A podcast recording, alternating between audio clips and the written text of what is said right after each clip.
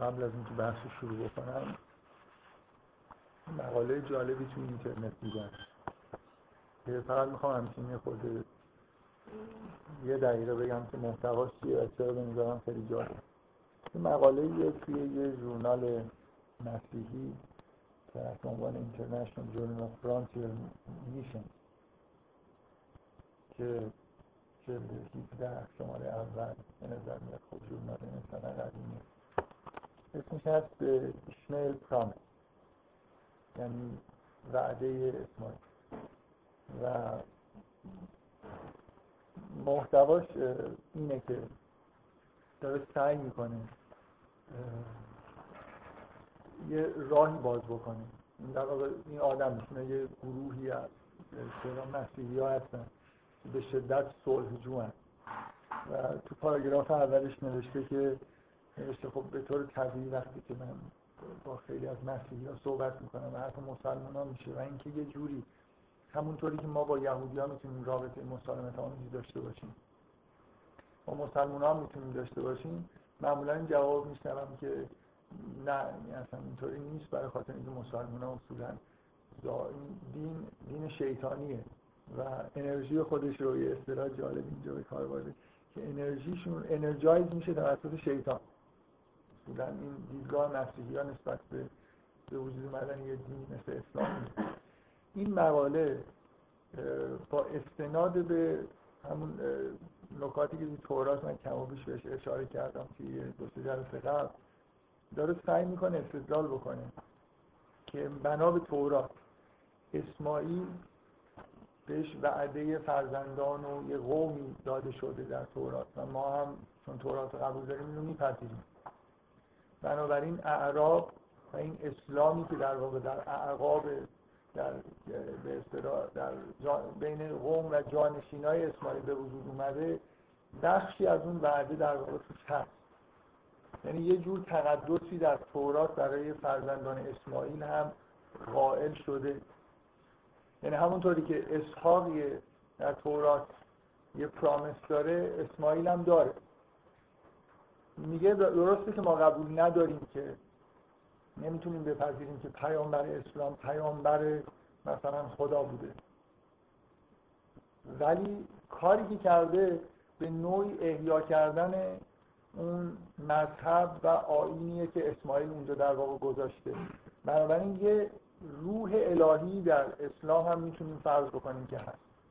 در واقع اسلام احیا شده اون چیزیه که در واقع نزد اسماعیل بوده و لزوم نداره که اگه فرض بکنیم که پیامبر اسلام پیامبر خدا نیست معتقد باشیم که هرچی گفته شیطانیه. می‌تونی فرض کنید که آدم مسلمی بوده که در بین مثلا انحراف ها و مشکلاتی که توی اعراب به وجود اومده بوده نسبت به چیزی که نزد خاندان ابراهیم و اسماعیل بوده و میراث فرهنگی که از اونها به ارث رسیده بود ما می‌تونیم فرض کنیم که ایشون اومده مثلا احیا کرده و مسلمون ها هم به همون ترتیب. برای همینه که اسلام خیلی چیزای مشترک با دین ما داره روحیه یکتا پرستی درش هست و الی دقت می‌کنید. این یه دیدگاه خیلی صلح طلبانه است. مخصوصا الان حال ممکنه یه جوری برخلاف این سال 2000 منتشر شده.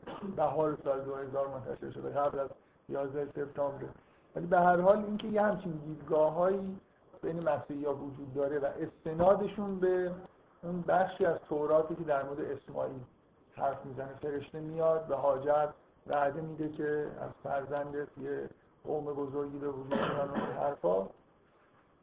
اینا رو در واقع مستند این می‌گیرن که اسلام به نوعی ربط به ادیان ابراهیمی داره و معتقد نبودن به اینکه پیامبر اسلام پیامبر خداست به معنای واقعی کلمه.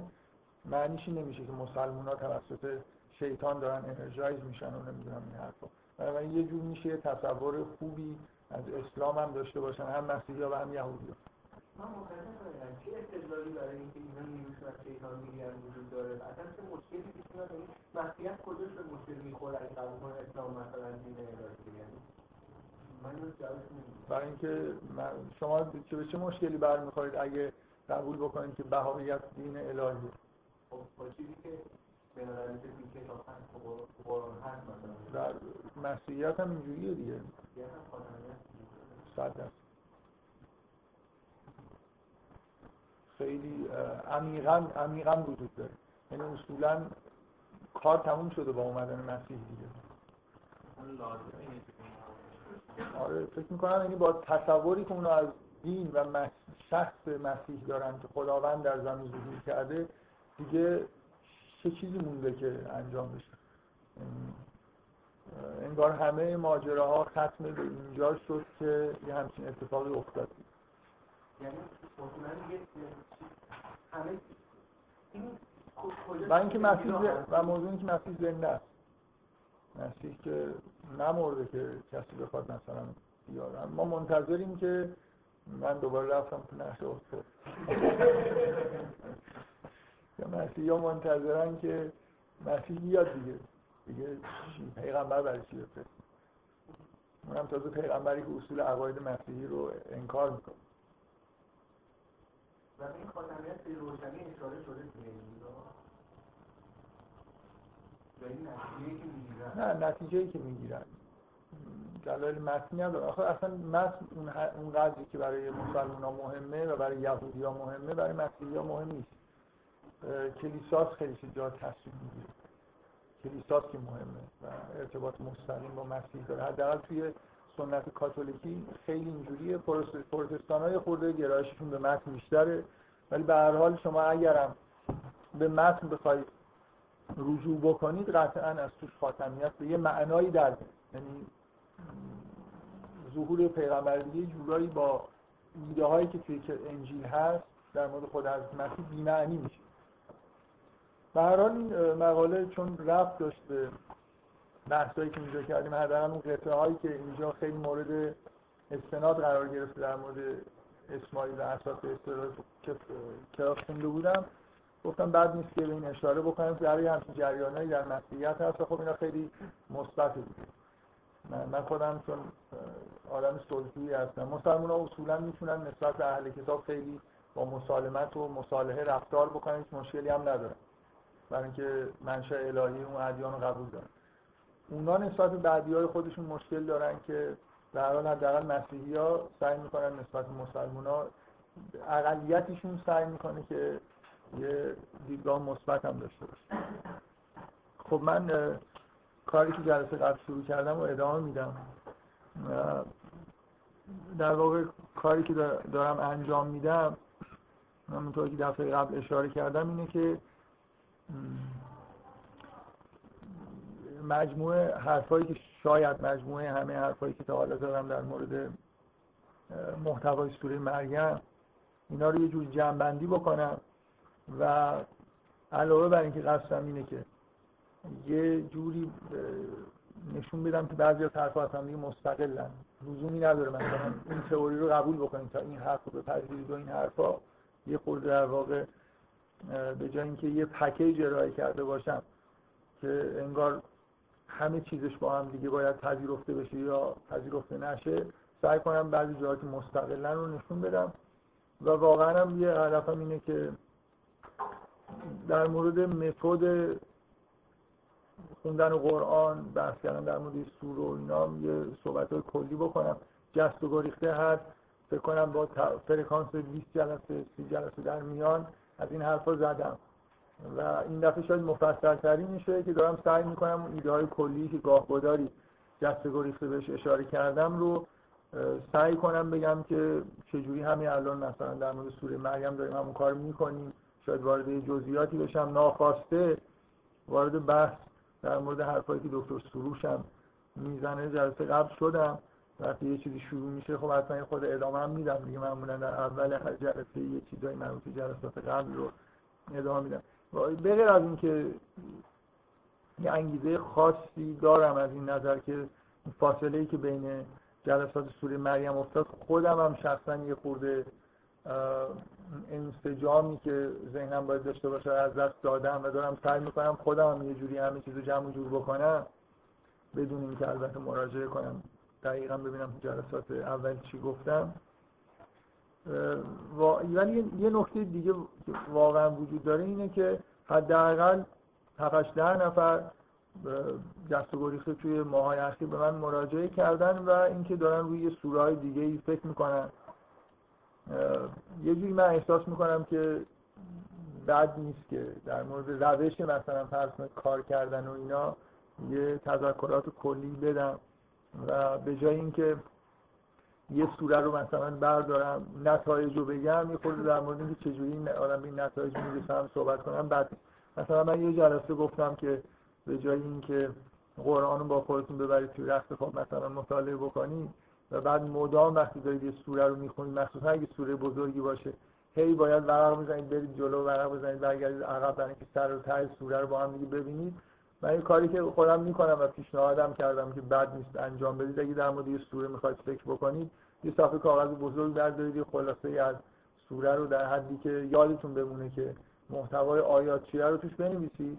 بعد دیگه تو رفت خواب رفتن هم مشکلی نیست ورق زدن هم نداره. من تقریبا همیشه این کارو می‌کنم. فکر می‌کنم در مورد سوره مریم نکردم ولی معمولا در مورد هر سوره که می‌خوام فکر بکنم قبلش یه یادداشت کلی تهیه می‌کنم. در مورد سوره مریم اگه این کار نکردم علتش اینه که خیلی تو ذهنم حاضره یعنی شاید لزومی ندیدم به اینکه مثلا توی یه صفحه بزرگ بنویسم.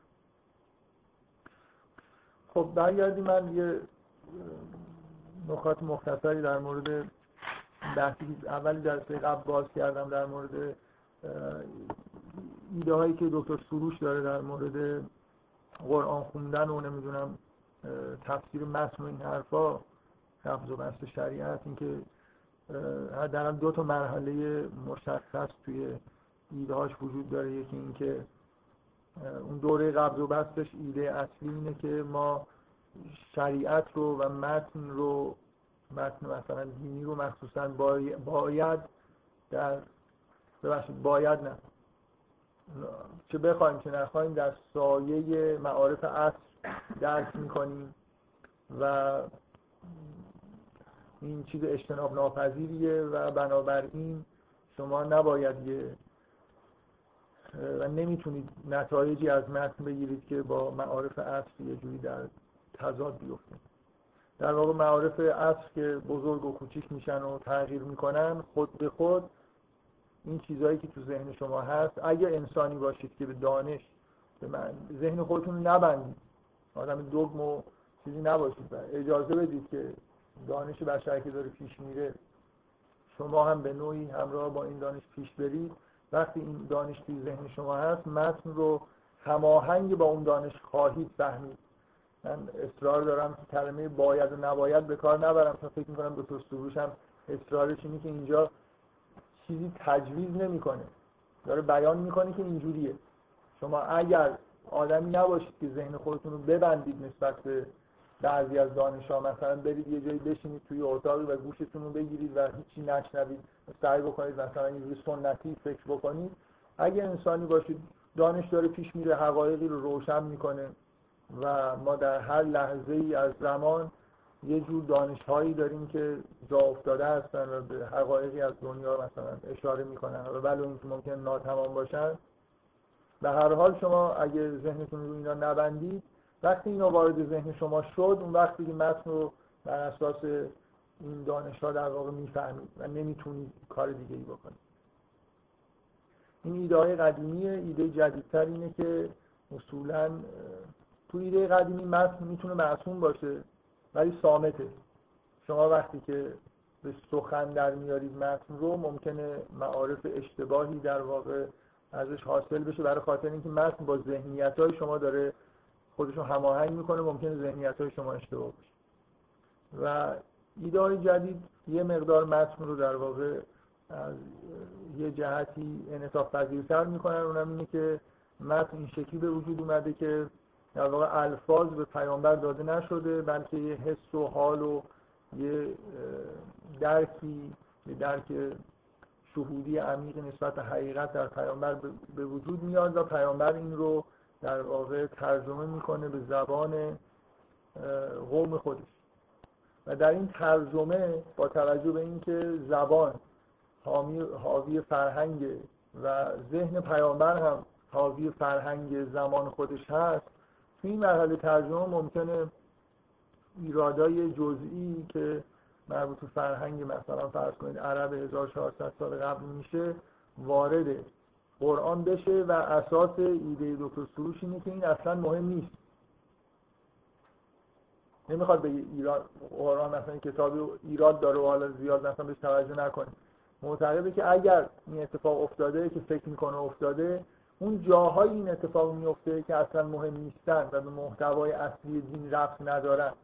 بنابراین دکتر سروش نمی‌خواد بگه قرآن منبع صادقی مثلا برای برداشت دینی ما نیست.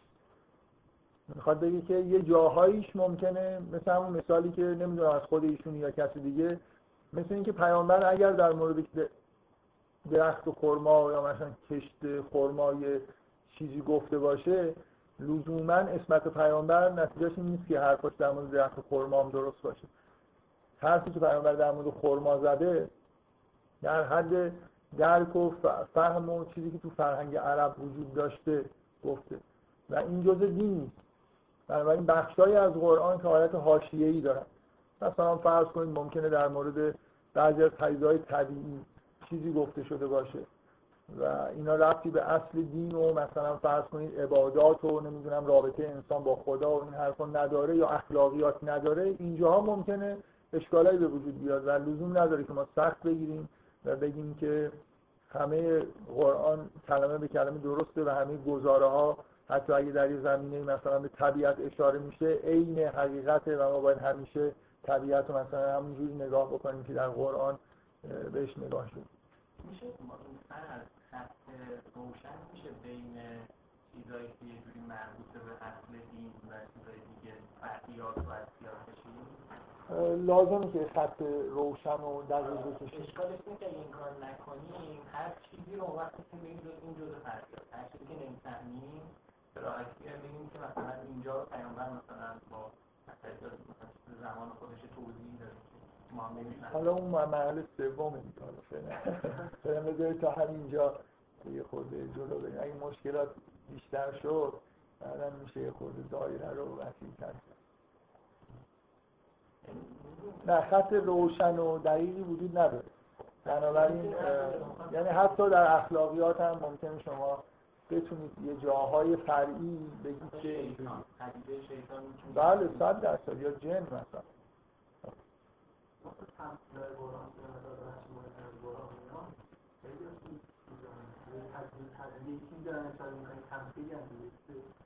تمثیلا که اصولا هیچ مشکلی هیچ کس باشون نداره. یعنی اگه در قرآن یه تمثیلی اومده برای فهم مردم می‌تونه اتفاقا تمثیل از فرهنگ عموم مردم استفاده کرده باشه چون تمثیله. این که اصلا مشکلی نیست. در تمثیل هیچ, هیچ کس یعنی آدمایی که واو به واو قرآن هم الهی می‌دونن وقتی میگه برای شما میگه مثلا ضرب لکم مثلا. مثلا من انفسکم میگه اصلا خودتون یه مثال یعنی طبق همین چیزی که الان داری زندگی می‌کنی من این مثال دارم براتون می‌زنم. اینکه یعنی به فرهنگتون به هم زندگی روزمرهتون دارم مثال می‌زنم. اینا که مهم نیست. ولی وقتی که دارم یه گزاره میگم که تمثیل نیست یا نمیگم که تمثیله اون وقت اگه به یه چیزی اشاره بکنم بعد تمثیل گرفتنش مسئله داره. گفتن این که تو فرهنگ فرهنگ بهش به اصطلاح نفوذ کرده مسئله داره و الی آخر.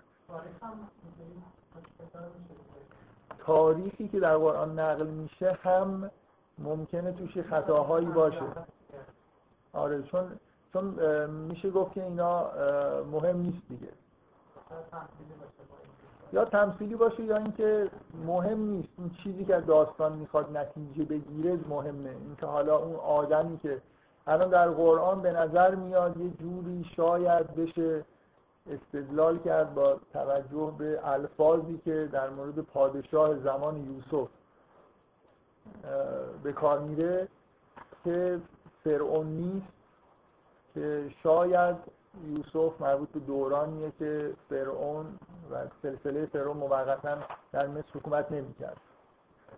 نمی‌خوام بگم استدلال دقیقی میشه گفت ولی در قرآن همیشه یه آدمی مثل فرعون داریم و اون آدمی که زمان یوسف هست ملکه پادشاهه و لقب فرعون که لقب کلی برای پادشاه های سلسله فرعونی بوده به کار برده نمیشه. خیلی این استدلال دقیقی نیست ولی خب کم و بیش بعضیا میگن که این نشان است. اومدیم اون اینجور ثابت شد که اینجوری نبود یعنی تاریخ ها نمی‌خونه. خب چه اهمیتی داره؟ فرض کنید اصلا صراحتا در قرآن گفته می‌شد که این جز اون سلسله فرعون نبوده. مثلا میگم چه اهمیتی داره؟ داستان یوسف به هم می‌خوره حالا این فرعون باشه یا نباشه. یه جوری میشه معمولا همین خطا رو جابجا کرد و مسائل رو حل کرد. به هر حال ببینید من تاکید می‌کنم و خیلی زیاد تاکید می‌کنم که ذهنیت دکتر سروش اصولا از اول انقلاب تا الان همیشه اصطلاحا یه ذهنیت تدافعی بود. یعنی چند سال اول انقلاب ایشون با تمام وجود در مقابل گروه های مارکسیستی از دین دفاع کرد به گروه های مارکسیستی حمله کرد از در ایدئولوژیک یعنی اصولا سپر دفاعی جمعیت مسلمان های ایران بود در مقابل مارکسیستا. بیشتر از هر کسی دیگه. شما تقریبا همه کتاب های اون سالا رو نگاه بکنید می‌بینید این فضا اینجوری هست. دیگه کتاب مثلا تضاد دیالکتیکی یا شاید معلوم نباشه ولی کتاب علم چیز فلسفه چیز حتی دانش و ارزش اینا یه جوری بنیانهایی رو دارن در واقع می‌ذارن که بشه بعضی از ایده های مارکسیستی رو خراب کرد.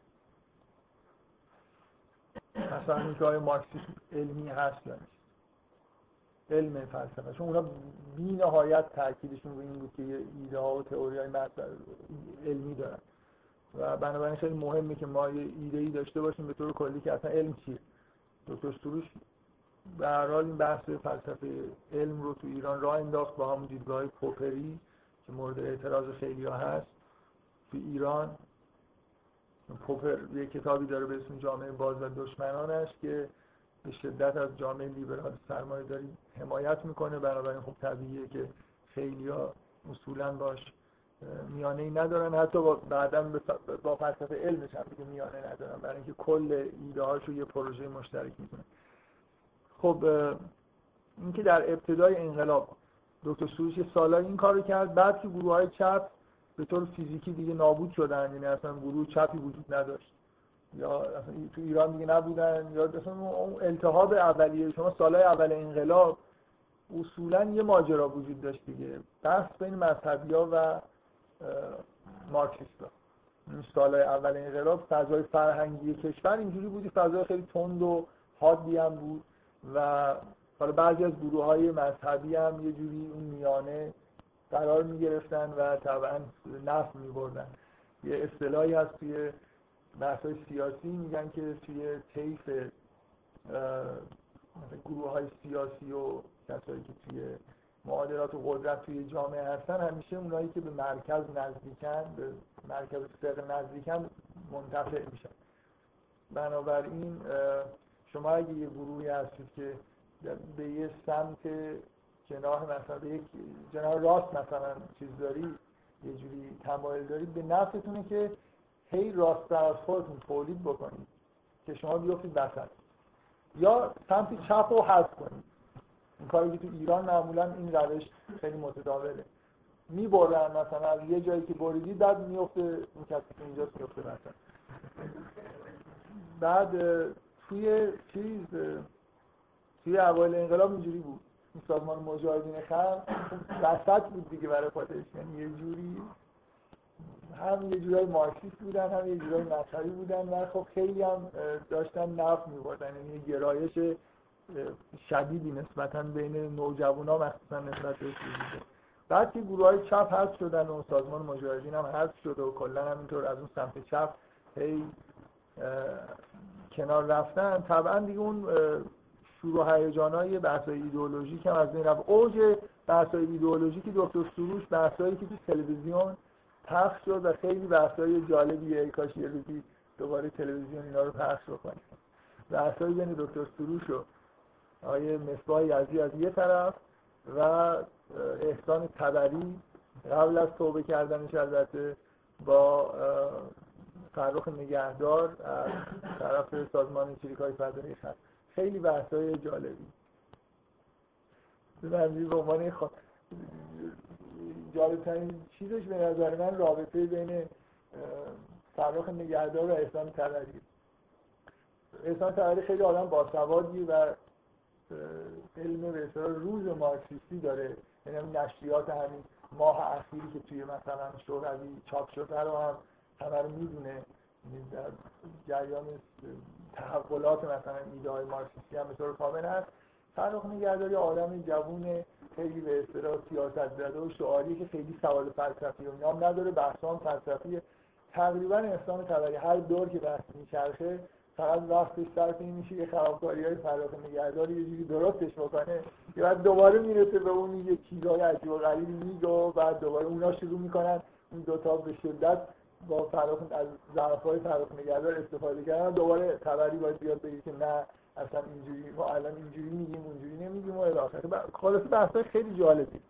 و شما اونجا دکتر سروش اوایل انقلاب رو دقیقا می‌بینید که یه آدمی که با تمام وجود خودش رو وقت این کرده که این مشکل رو فعلا تو جامعه حل بکنه.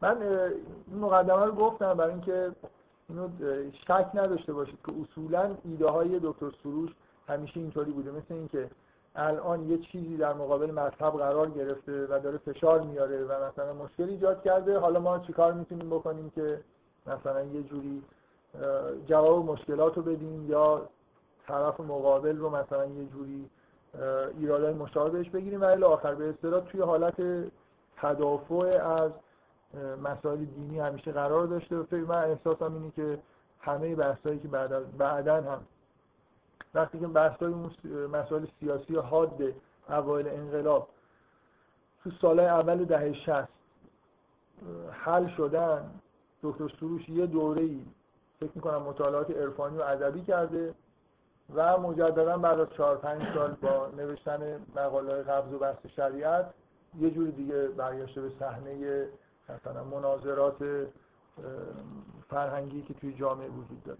اون دوره تدریس می‌کرده نمی‌دونم من خیلی اطلاع دقیقی از اون دوره 4 5 ساله که بین اون فضای اولیه با بحث‌های بعدی که مطرح کرد وجود داره جریان نیستم ولی وقتی قبل و بحث شریعت رو ایشون نوشت فکر می‌کنم سال 67 یا 68 بود کیهان فرهنگی چند تا مقاله قبض و بحث نوشت و بعد یه جوابش رو دادن جواب جوابا رو داد و همینجور این تبدیل به یه جریان نسبتا طولانی شد و نهایتا منجر شد به اینکه کتابی از مجموع مقالات دکتر سروش هست. اگه اشتباه نکنم بعضی از جوابیه هایی که بهش داده بودن در مجموع تحت عنوان قبض و بحث تئوریک شریعت در اومد.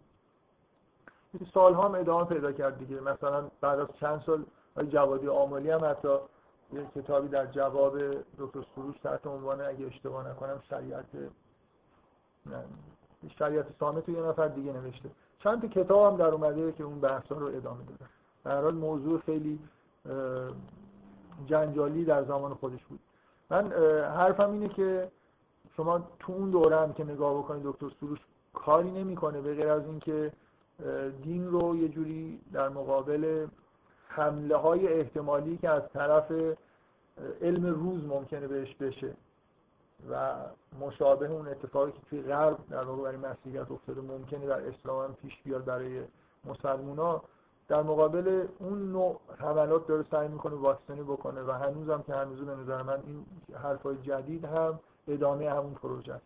در واقع شما ایده کلی اینه که اگر اینقدر به الفاظ و به این برداشت سنتی که از قرآن و اسلام داریم تاکید نداشته باشیم اون وقت خطر کمتری در واقع دین رو تهدید می‌کنه.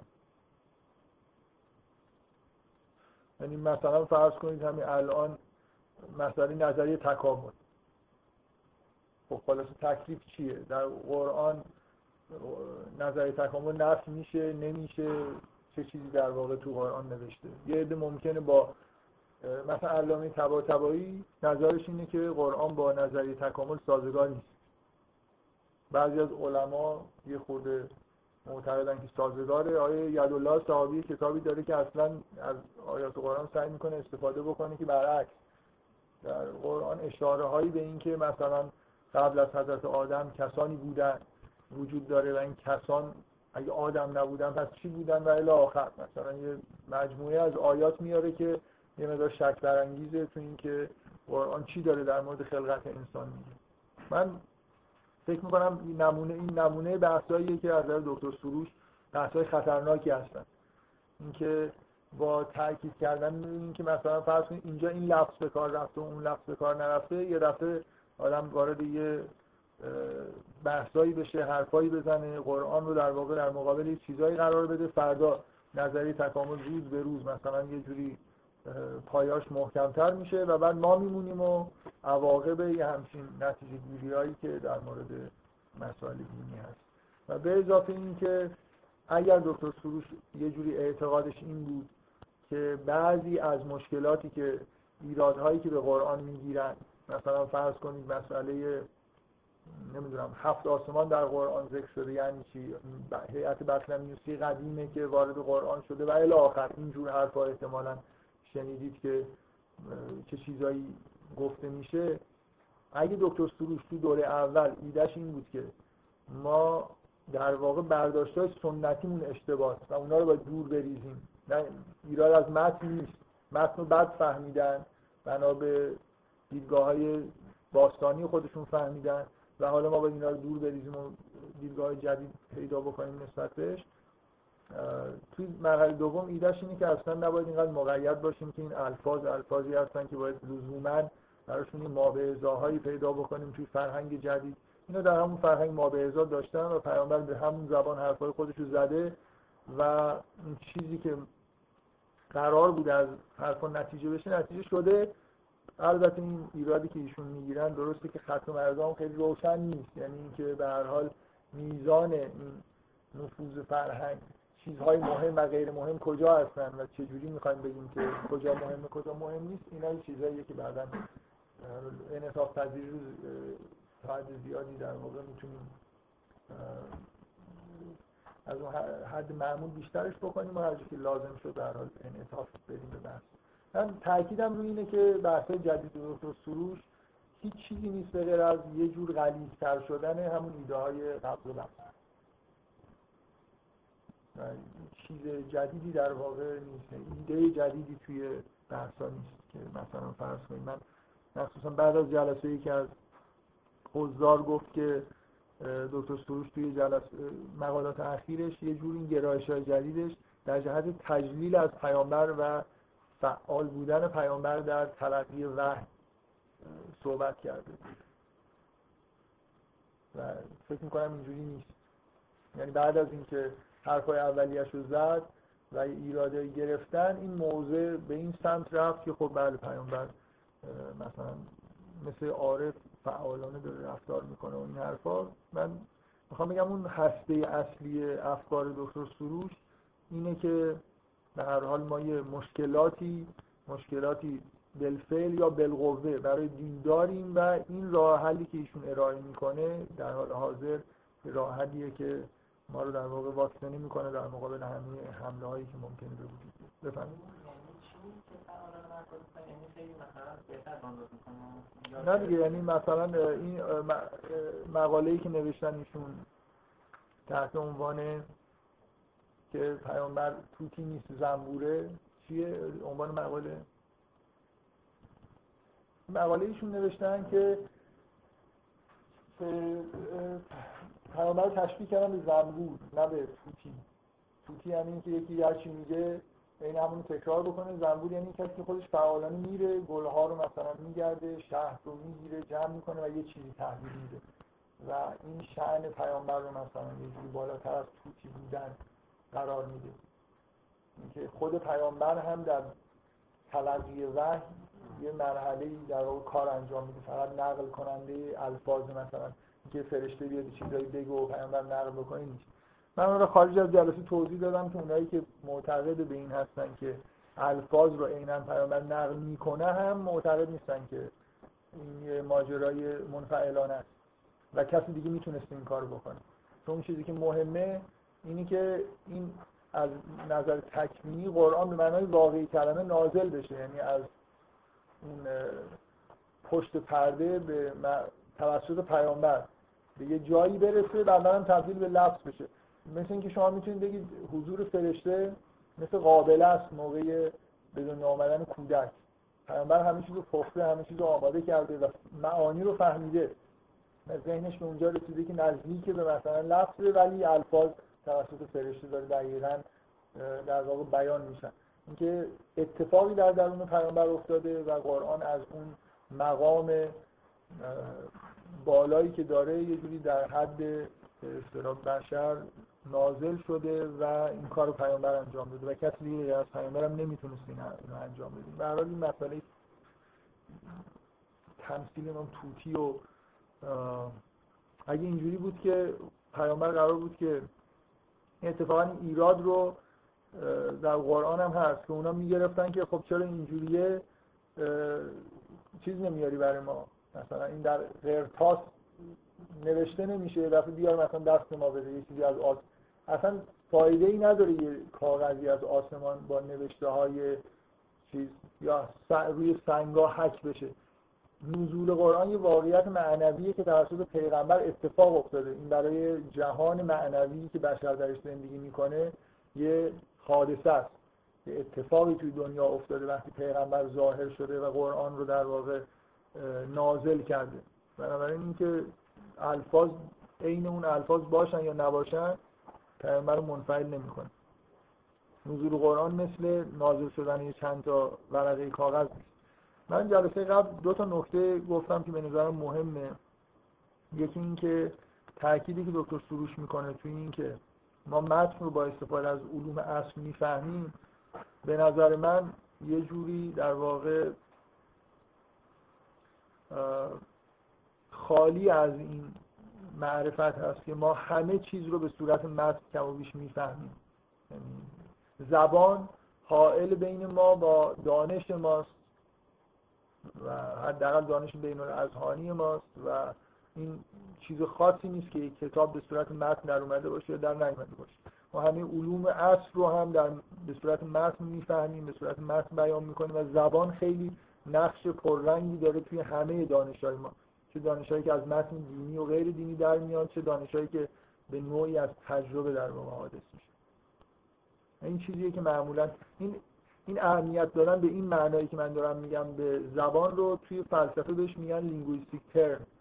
میگن چرخش linguistic. اصلا فلسفه بعد از دورانی که linguistic turn پیش اومد اهمیت زبان رو روز به روز در بیشتر درک کرده من حالا نمی‌خوام اصطلاح تحقیرآمیزی به کار برم ولی به نظر میاد دکتر سروش قبل از linguistic turn زندگی می‌کنه. این حرفا این تمایز شدید بین متن و علوم نمی‌دونم اصل گذاشتن یه جوری به نظر میاد که انگار یه سری علوم ما داریم که اینا رفتی به زبان ندارن یه دانشی داریم که مربوط متن میشه. همه چیز به نوعی در علت اینکه همه چیز رو الان متن می‌گیرن برای خاطر همینه که همه جا زبان خلاص حضور داره. زبان و دلالت هست در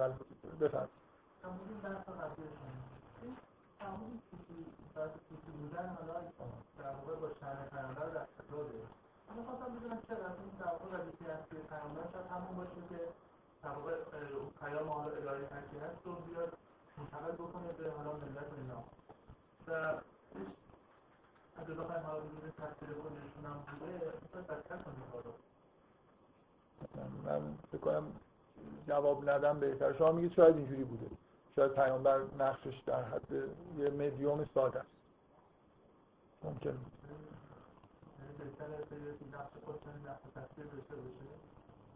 حرف از نقش تفسیر نیست. من من حرفی از تفسیر و اینا نمی‌زنم من می‌خوام بگم که اون اتفاقی که در قرآن ما می‌بینیم پیامبر شأن خاصی داره. میگه لو انزلنا هذا القرآن علی جبل لرأیته خاشعا متصدعا من خشیت الله. آدمی به پیغمبر تحمل قرآن رو نداشت. یه اتفاق اینکه اگه مثلا اینه که کاغذ بیارم به پیغمبر بدم بگم برای مردم که منم می‌تونم. شما به شرطی که فرشته رو توی box بذاره من هر روز صبح میرم من هر روز صبح میرم برمیدارم میارم میرم به مردم قول میدم امانت رو رعایت کنم این نزول قرآن چیه که کوه رو تیکه پاره می‌کنه و پیامبر داره اینو تحمل می‌کنه؟ در قرآن به نظر نمیاد که پیامبر کار خیلی ساده ای داره انجام میده در حد اینکه در حد اینکه مثلا فرض الفاظی بهش گفته میشه مثلا اگه اینجوری بود مدیوم سواد داشت بهتر بود که لاغا مینوشت برای اینکه یکی از مشکلات اینه که پیامبر تکرار می‌کنه که یه جایی در قرآن تذکر داده میشه که لا تو حرک به لسانه میگه که مثلا ما ان علینا جمعه و قرآن هم ما خودمون جمع می‌کنیم. نگران مثلا این نباشه که فراموش بکنی و این حرفا. و بنابراین مدیوم خوبی هم انتخاب نشده اگر ماجرا اینه. من فکر می‌کنم به هر حال ماجرا در قرآن اینجوری نیست. اینکه ما دوست داشته باشیم و نداشته من به نظرم هم از قرآن برمیاد که الفاظ دارن نازل میشن. و هم از قرآن برمیاد که مسئله صرفا الفاظ نیست. مسئله خیلی عمیق و بزرگیه که یه اتفاقی تو دنیا داره میفته. یه حقیقت عظیمی توسط پیامبر گرفته شده و طی یه روندی داره به یه معنای قرآن به معنای واقعی کلمه در جهان داره نازل میشه. یعنی انگار یه جای دوریه بشر بهش دسترسی نداره و وقتی که پیامبر ظهور می‌کنه و این تبدیل به لفظ میشه به یه معنای واقعی کرد مثل اینکه ریسمانی رو خدا پیامبر از یه جایی گرفت اومد وقت یه این قسمت لفظش اینه که داره اون پایین گره می‌خوره. که دیگه همیشه اینجا بمونه ما هم بتونیم ازش بالا بریم. ولی ریسمانه از یه راه خیلی دور پیغمبر بلند کرد برداشته آورده. اینجوری نیست که آورده باشن دستش داده باشن بهش بگن اینجا گره بدن پیامبر کار بزرگی انجام داد. همونطوری که از مریم در تولد حضرت عیسی کار بزرگی انجام داده. کسی دیگه نمی‌تونست این کار انجام بده. اینا مسئله اینه که پیامبر مدیوم نیست. کسی نیست که فقط بیانی الفاظی رو بهش بگن بره تحویل بده که هر انسان دیگه می‌تونه بکنه. این یه نکته اینکه ما یه چیزی عنوان لینگویستیک ترم داریم که اگر عمیقا درکش بکنید اون وقت این مقدار تمایز گذاشتن. من حرفم اینه که توی نظریه قبض و بس مخصوصا علوم اصل و متن مثلا دینی و شریعت کاملا نا... تئوری قبض و بس برای این دوتا نامتقارنه. یعنی اینجوری نیست که من یه چیزی از متن بفهمم روی علوم اصل من تاثیر بذاره یه چیزایی از علوم اصل در متن تاثیر بذاره. جریان یک طرف است. یعنی یه جوری انگار من یه چیزایی تحت عنوان علوم اصل دارم اینا رو درک می‌کنم و بعد اینا میریزه توی متن. از اون ور هیچ جریانی برقرار نیست که از تو متن یه چیزی وارد علوم اصل بشه. من نمی‌فهمم چرا. من فکر می‌کنم که اگه مسئله تنها چیزی اینه که این متن به یه زبانی نوشته شده. خب این زبان در اونجا هم به نوعی دخالت خودش داره. اگه زبان قدیمیه نمی‌دونم بحث های لینگویستیک خاصی از دکتر چیزی مطرح نکرد. همینجوری به نظر میاد که فقط یه عدم تقارن ذاتی توی این نظریه وجود داره. نکته دوم اینه که اینکه باز توی فهوای کلام دکتر سروش هست که زبان یه جوری حامل فرهنگه من این نکته که دفعه قبل گفتم خود بحث کردم اینه که قبلا مفصلا اینو من سعی کردم بگم که همونطوری که ایزوتسو توی کتابش گفته اصلا قرآن تا حدود زیادی زبان رو ایجاد می‌کنه. یعنی ما نسبت زبان منفعل نیستیم. زبانی غالبی نیست که ما توش زندانی شده باشیم و قرار باشه که دقیقا از همه چیزش تبعیت بکنیم. از واژگان گرفته. تا گرامر رو نه پیامبر نه در قرآن در هر شاعری هر نویسنده‌ای به نوعی حتی هر کدوم ماها به نوعی زبان رو به یه نحو خاص استفاده می‌کنیم. در قرآن دیگه در اوج خودش قرار داده من یه چیزی می‌خوام اضافه بکنم. بغیر از این فضای کلی که الان ترسیم کردم اون حرفا رو در واقع گفتم. اینکه به نظر من خیلی مهمه که این رو در واقع متوجه باشیم که ذهنیت دکتر سروش اصولا هم این حالت دفاع کردن و اینا داره و انگار همیشه وقتی داره فکر می‌کنه آدمی که اینجوریه انگار همیشه وقتی داره فکر می‌کنه در مقابل مخالفین خودش داره فکر می‌کنه. همش نگران این باشیم که الان این حرف رو بزنیم جواب اونا رو چی باید بدیم جواب مارکسیستا رو چی باید بدیم جواب دانشمندا رو چی باید بدیم من یه لحظه می‌خوام بیاید فرض کنیم. هیچ مخالفی در دنیا نیست. فرض کنید مسلمان ها موفق شدن. همه مخالفین رو کشتن. فقط مسلمان ها موندن. وهابی ها همه با هم دیگه کاملا همه با هم دیگه کاملا توافق دارن. می‌دونید که معمولا وقتی که مخالفین رو بکشید بین خودتون اختلاف. مخالف مخ... در یه کیس به وجود میاد دوباره سرش رو باید ببرید دیگه. بعد همینجور هی کوچیک کوچیک‌تر میشه. در هر حال حالا فرض کنید واقعا یه دنیایی رو تصور بکنید اصلا معجزاتی توش شده. همه به قرآن ایمان پیدا کردن. همه ایمان پیدا کردن به معنای سروشیش هم نه به معنای همین متعارفش که این الفاظش هم الفاظ مقدس. خب؟ اگه هیچ مخالفی نباشه و شما یه کتابی داشته باشید که بدونید این کتاب از طرف خداست یه معارف اصل هم داشته باشید که اینا رو خودتون به زحمت در سه هزارها کسب کردید. تعامل بین این کتاب و این معارف هست چجوری به نظرتون باید باشه؟ اگه کسی از کسی نترسید که اونی که ایمان نداره به قرآن و منتظره که شما یه چیزی بگید بیاد یقتون رو بگیر و مثلا سرتون رو بکنه به دیوار اگه اینجوری ذهنتون به اصطلاح توش ستیزه نباشه امکان ستیزه جویی طرف مقابل ندید. فکر کنید یه زمانتی هم شده که تا ابد تا آخر دنیا دیگه همه مؤمنن و همه قرآن رو قبول دارن. شما به عنوان مسئله منطقی چجوری در واقع این تعامل طراحی می‌کنید تو ذهن خودتون؟ خب اینجوری طراحی من یه بار یه مثالی فکر می‌کنم که کلاس گفتم یا ضبط شده یا ضبط نمی‌دونم این جلسات اول گفتم مختصر میگم خیلی وقت نگیر من فکر می‌کنم این مسئله مثل اینه که الان شما یه کتابچه مثلا نتایج آزمایشگاهی از چندین سال قبل مثلا به دستتون برسه که مطمئن باشید که اینا در یه آزمایشگاهی که مجهزترین آزمایشگاه دنیا و تاریخ بوده. چند سال پیش انجام شده و آزمایشگاه از بین رفته. بعدم دیگه مثلا ما الان به اون امکانات آزمایشگاهی عظیمی که اونا دسترسی داشتن دسترسی نداریم. خب؟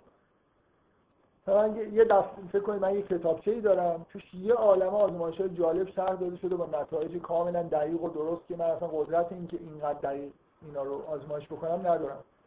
خودم یه وسایل آزمایشگاهی دارم. که می‌تونم باشون این کار انجام بدم.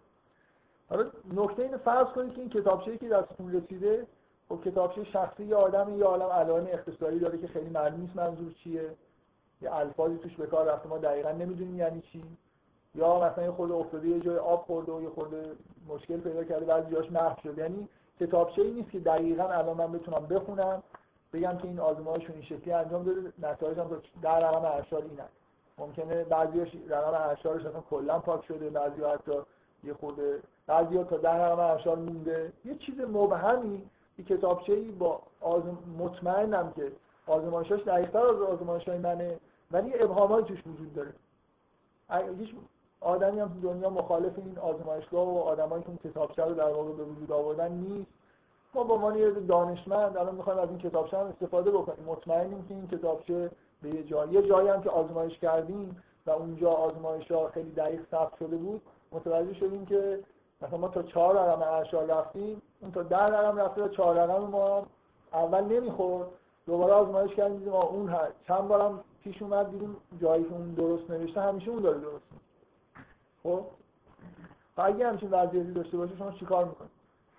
اگه دعوایی نباشه کار نه نظریه قبض و بحث شریعت می‌دید مثلا بگید ما همواره باید دفترچه ها رو در سایه علوم اصل بفهمیم. هر چی تو اون دفترچه نوشته رو مثلا اینجوری باید سعی بکنیم که اگر با آزمایش های جدید ما تطبیق پیدا نکرد ما باید اون ارقام رو یه جوری مثلا دستکاری بکنیم. یا اون آدمی که اون آزمایش ها رو داشته مینوشت درست آزمایشگاهش خیلی آزمایش خوبی بوده. ولی خب حالا به میل خودش گاهگداری مثلا در ارقام اصل خودش رو استفاده کرده و زیاد مثلا چیز درستی. ببینید اگه واقعا شما ایمان داشته باشید که اون از یه آزمایشگاه بسیار مجهزتر اومده و کسی هم که اون آورده کاملا چیزی که نوشته دقیق خیلی آدم بوده مواظب بوده و اشتباه نمی‌کرده فقط مشکل اینه که این یه جوری برای ما همه چیز شفاف نیست. ابهاماتی وجود داره مثلا ارقامش محو داره هر جوری می‌خواد تو ذهنتون تصور بکنید خب به نظر من تعامل خیلی ساده وجود داره. من یه آزمایشی رو اصلا نمی‌تونم الان انجام بدم. اونجا یه چیزایی مبهمی در موردش نوشته. من در حدی که اونجا نوشته فعلا فرض می‌کنم درست. هر چقدر که از اونجا می‌فهمم اصلا امکان اون آزمایش رو فعلا نداره اگه آزمایشی رو تا چند رقم ارشاد انجام میدم و می‌بینم کاملا با اون چند رقم ارشادی که اونجا نوشته شده مخالف کاملا به این کاری که دارم می‌کنم شک می‌کنم یا فکر می‌کنم شاید اون آزمایش از این آزمایش نیست. به هر حال نمیام بگم که اون چیزی که اونجا نوشته غلطه. شاید من اونو دارم بد می‌فهمم. شاید اینجا اینو دوباره تکرار می‌کنم اگه مطمئن شدم. یعنی اگه مخالفی وجود نداشته باشه و من در واقع جوری همه چیزم همه آدما در تلاش فقط این باشن که از مجموع چیزایی که الان داریم و می‌تونیم آزمایش کنیم و مجموع چیزایی که اونجا نوشته استفاده بهینه بکنیم فکر کنم این تعامل دو طرفه به وجود میاد. در واقع کلا میشه ایده خیلی ساده گفت. من از اون کتابچه یه نتایجی رو همیشه با یه احتمالی می‌فهمم که درستی و غلطش چیه. مثلا بعضی ها شد 99 درصد مطمئنم که هم شرح آزمایش خیلی شفاف و واضحه و هم نتیجه آزمایش به وضوح نوشته شده. هیچ شکی هم تو اینکه چیزی که دارم میفهم چی تقریبا ندارم. میگم 99 درصد مطمئنم که این آزمایش این چیزی که اینجا نوشته منظور اینه و اینم نتیجهش و حالا من اینو تکرار کردم و به نتیجه دیگه رسیدم. خب من به اون آزمایشگاه بیشتر اعتقاد دارم. فکر می‌کنم من دارم اینجا اشتباه می‌کنم. دستگاه من دقیق نیستم یه بارم نه اونجا یه چیزی نوشته. خیلی مبهمه اصلا سر آزمایش تقریبا پاک شده. هم کلا ندارم. یه جایی از دفتر اصلا پاره شده. مثلا. خب معلومه یه آزمایش غیر دقیق و ترجیح میدم به آزمایش. چیزی که اصلا درست نمی‌فهمم. یعنی اگر من ترسیم نداشته باشم که مثلا یه عده کمین کردم که بهانه بگیرم اون دفترچه رو بگیرم پاره بکنم که من بخوام یه جوری هی در یه حالتی باشم بگم نه حالا ما این دفترچه رو اونجوری نیست یاد یعنی می‌خوام مثلا اینو حفظش کنم اینا رو فعلا کارش نداشته باشیم ما استفاده ازش نمی‌کنیم این که برای خودش هست اگه خطری تهدید نکنه که کسی می‌خواد اون چیزو برداره خرابش بکنه هیچ آدمی نمیاد بگه که اونو باید در سایه این حتما بفهم اینا خطر احساس خطر می‌کنم که این حرفا رو دارم منطقیش اینه که خب یه سری اطلاعات. اصلا مهم نیست من همه اطلاعاتی تو ذهنم هست و هر کدومش با یه احتمالی درست و غلط می‌فهمم. و تعاملش هم مشخصه چجوری باید باشه. اگه یکی رو با احتمال بیشتری درست میفهم درسته می‌خواد از اون دفترچه اومده باشه می‌خواد از تجربه من اومده باشه یا هر چیز دیگه من بنا به این که کدومش مطمئن ترم بهش اعتماد می‌کنم اون یکی رو در واقع فعلا نگه میدارم. از اینم نباید بترسید که یه طرفدارای اون دفترچه هستن که اگه شما بگید که اونجا کوچکترین ابهامی وجود داره ممکن کله شما رو بکنه یا دو طرف هم هست. یعنی یه دم اون برم که ممکنه شما اگه بگید که اصلا احتمال داره شاید چیزی که من دارم چیزی که میفهمیدیم. مثلا بزرگانی اومدن گفتن اون صفحه آزمایش این بوده و نتیجهش هم اینه. اون رقم چهار که اونجا می‌بینید معلوم دو یا چهار یا شیشه ما مثلا میگیم چهاره. حالا اگه معلوم شه من آزمایش رو انجام دادم معلوم شد اینجا دوه اصلا چهار نمی‌خوره. بیام بگم که این دو دو بوده و مثلا چهار نبوده و این حرفا یه عده ممکنه از اون برم بیام کله منو بکن. این چون این وسط یه شور و هیجانایی وجود داره از حالت منطقی خارج شده و یعنی فکر تعامل بین یه متنی که اگر ایمان داریم که از طرف خداست ولی به دلایلی به دلیل اینکه زبان اصولا ابهام ایجاد می‌کنه. یعنی ما زبان روشنی که همه چیز رو به طور دقیق بخواد بیان بکنه نداریم. فهم ما از یه متن مثل فهم ما از جهان همیشه و همراه با یه احتمال خطایی هست. اگه احساس نکنم که دعوایی قرار انجام بشه کسی قرار کله کسی رو بکنه فکر می‌کنم تعامل بین متن و جهان و همه چیز خیلی روشن. یعنی لازم جواهد خاصی بدیم و اینجا همش در واقع در زمان حال در واقع این خودش جزء عکس ما نسبت به وضعیت اجتماعی و سیاسی عصره که بخوایم یه جوری فقط خودمون رو کنار بکشیم و بعضی از چیزهایی که دین به ما میگه رو فعلا در یه چیزی نگه در حالت تعلیق نگه داریم که آسیب مثلا بهمون نرسه. بفهم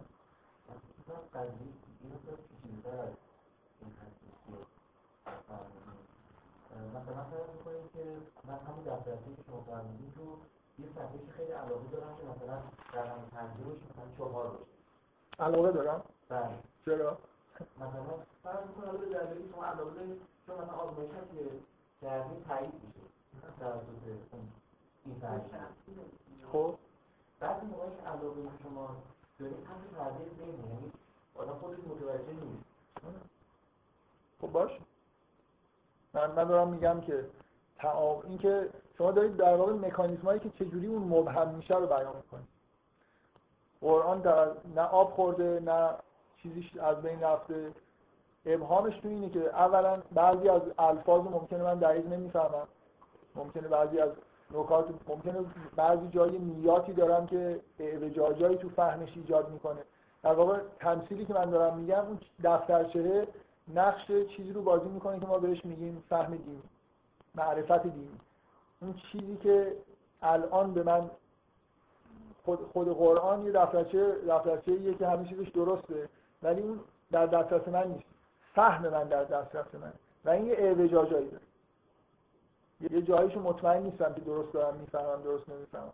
فرض بر اینه که اگه بخوایم منصفانه کسی چیزی رو دوست نداشته باشه قراض و مرضی نداشته باشه. سعی بکنیم درست بفهمیم. هر چقدر هم سعی بکنیم. مثلا به همین دلیلی که شما دارید میگید یه سری انگیزه های ناخواسته یه سری دانشهایی که اصلا متوجهشون نیستیم باعث میشه که یه اعوجاجایی توی درک ما از این متن حاصل بشه. خب؟ از اون طرف بدون این متن که دنیا نگاه می‌کنیم چه خواسته خاصی داشته باشیم چه نه اشتباه می‌کنیم و یه مشکلاتی در واقع معرفت بشریه بدون وحی ما وجود داره. هم تو معرفت ما از وحی مشکل وجود داره هم تو معرفت ما از جهان. درست؟ اگه ایمان داشته باشیم که این دوتا هر دو منبع الهی دارن و یه چیز دارن میگن تعاملش روشنه که چجوری باید باشه. من گاهی باید به معرفت دینی خودم شک بکنم بعد دارم می‌فهمم. گاهی باید به جهان معرفت جهانی خودم شک بکنم معرفت اصلی خودم ببرم زیر سوال. اگه م... تشنجی وجود نداشته باشه فکر می‌کنم خیلی روشنه که چیکار باید کرد. شما دارید به مکانیزم هایی اشاره می‌کنید که فهم ما از متن رو دچار اعوجاج می‌کنه. آب خوردگی از کجا داریم؟ یعنی یکیش همینی که شما میگید.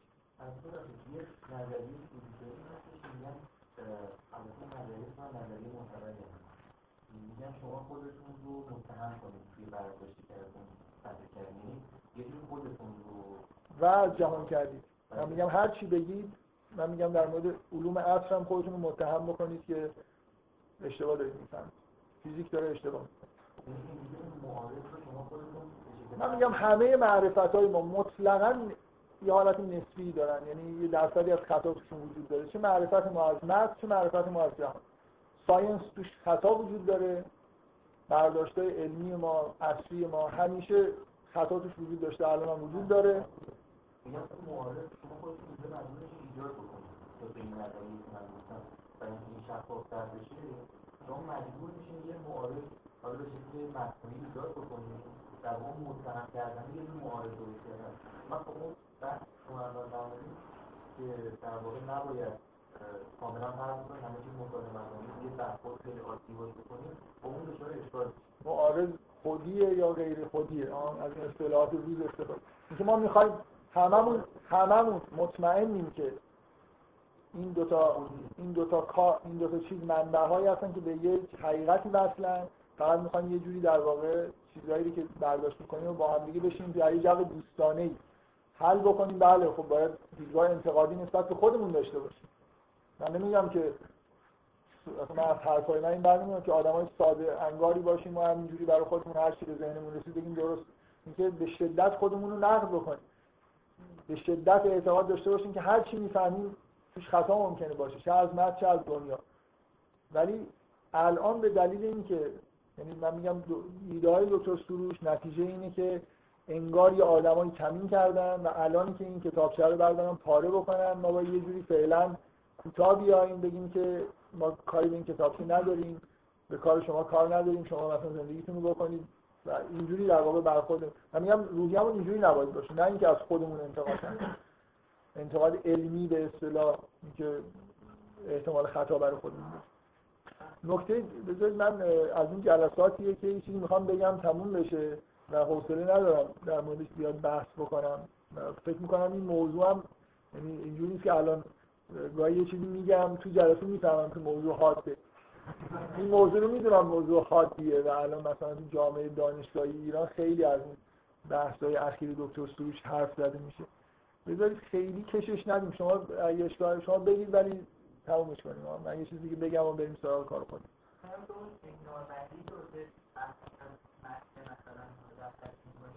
من تابع علمی اونم اگر ما تابع چه جور علمیه؟ تابع علم اینه که مثلا علم به میزان پاک شدگی جوهر رو نمی‌دونم یه علم دیگه غیر از علم مثلا فیزیک روز. من من همه حرفم اینه که ما توی درک متن آره از یه جور مثل linguistic استفاده می‌کنیم هرمنوتیک همیشه هم می‌کردیم. واژه ها رو باید بفهمیم باید بفهمیم که واژه ها رو چجوری بفهمیم یه متدی داشته باشیم. آره درک متن برای خودش قواعدی داره. این قواعد هم خودش متحول من در طول صحبت به این موضوع اشاره می‌کنم. بنابراین من بدون اینکه بخوام بگم که درصد احتمال رو چجوری تعیین می‌کنیم از کجا میاریم همونطوری که متن و قواعد متنی توی درک جهان دخالت می‌کنن یه جوری درک جهان هم ممکنه تاثیر بذاره رو درک من از متن. اصلا کاری به این تا... نمیگم اینجا دو جهان کاملا مستقل با هم هیچ تعاملی ندارن. می‌خوام بگم اگه جو جو خصمانه ای نباشه روشنه که چیکار باید کرد. من دو تا منبع دارم از هر دو تا منبع با یه احتمالای یه چیزایی می‌فهمم. گاهی ممکنه هر دوتاش خیلی مبهم باشه. باید احاله ببینید تو جو خصمانه از شما سوال می‌کنن و شما باید همین الان جواب بدید. اینجوری نیست که بگید من الان نمی‌دونم. مثلا یه نفر بره بالای منبر مورد سوال قرار بگیره که خب اسلام در مورد فلان چی میگه؟ بگه من نمی‌دونم. این آیه قرآن یعنی چی بگه؟ من نمی‌دونم. معمولا یه جو یه که باید بگید این هست یا نیست. و اشتباه اینجوری پیش میاد دیگه. یعنی شما در این در معرض این هستید که باید همین الان جواب طرف رو بدید من میگم این جو خصمانه نباشه همین حرفایی که شما می‌زنید درسته. و بعضی از قواعد زبان شناسیمون اصلی هستن. چه اشکالی داره؟ یعنی دارن تکامل پیدا می‌کنن.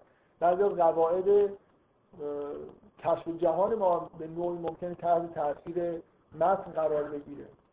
متن قرآن ممکنه به شما یه ایده هایی بده که بعضی از روش ها درست بعضی از روش ها غلط یعنی هر دوتا ممکنه روی روش های همدیگه حتی تاثیر بذارن. من می‌خوام بگم که همه تاثیرها یه جوری باید وضعیت متقارن داشته باشه. من دلیلی نمی‌بینم که عدم تقارن فرض بکنیم بگیم که یه چیزایی تو علوم عصر هست اینا رو بریزیم باش استنتاجی از متن بکنیم ممکن اون متن یک واقعیت رو به سراحت داره میگه صد درصد مخالف علوم عصر. اونقدر با سراحت داره میگه که من به عنوان آدمی که به اون متن اعتقاد دارم همه علوم عصر رو ببرم زیر سوال. از کسی هم نترسم. اگه کسی نباشه نمیترسم. ولی الان چون هست میترسم. من نمیگم مثلا که یه چیزی تو قرآن مثلا ممکنه باشه. تمام علوم عصر رو کلا ببره زیر سوال. چه اشکالی داره؟ علوم عصر اونقدر محکم و چیز نیستن. اگه اینجوری بود من فکر می‌کنم که اگه مخالف و معارضی وجود نداشت اگه من یه چیز خیلی قاطعانه توی کتاب مقدس می‌دیدم و مطمئن بودم که این کتاب همه چیزش درست و تحریف نشد و همه چیزو با 99 درصد مثلا بیشتر اطمینان دارم که این داره اینو میگه و علوم اصلی چیز دیگه ای دارن میگن. و اون تئوری که در علوم اصل خیلی تئوری محکمی ممکن نباشه. و من اونو می‌تونم بذارم کنار. من می‌خوام بگم که جریان برعکسش باید اگه مشکلی آدم نداشته باشه منطقی فکر بکنه باید به جریان برعکس معتقد باشه. یعنی جایی که فهم شما از متن روی درک شما از جهان تاثیر بذاره حتی رو علوم اصلشون تاثیر اینکه الان آدمایی که تو علوم اصل رو در واقع تو دستشون دارن این چیزها رو نمی‌فهمن سکولارن و مثلا به هیچ متن مقدسی معتقد نیستن و نمیشه بهشون گفت که آقا اینجا اینو نوشته. شما این تئوریتون رو درست بکنید بهتون میخندن.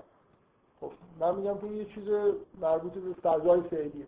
منطقیش اینه که من ممکنه از متن یه چیزی بفهمم و این چیزی مثلا من نمونه ای که زیاد اصرار دارم که تکرار می‌کنم. تو قرن 19 هم شما یه قرآن میخوندید باید می‌گفتید که تو سوره یوسف که یوسف رویا رو تعبیر می‌کنه حالا همینجوری یه چیزی اینجا نوشته دیگه تمثیله.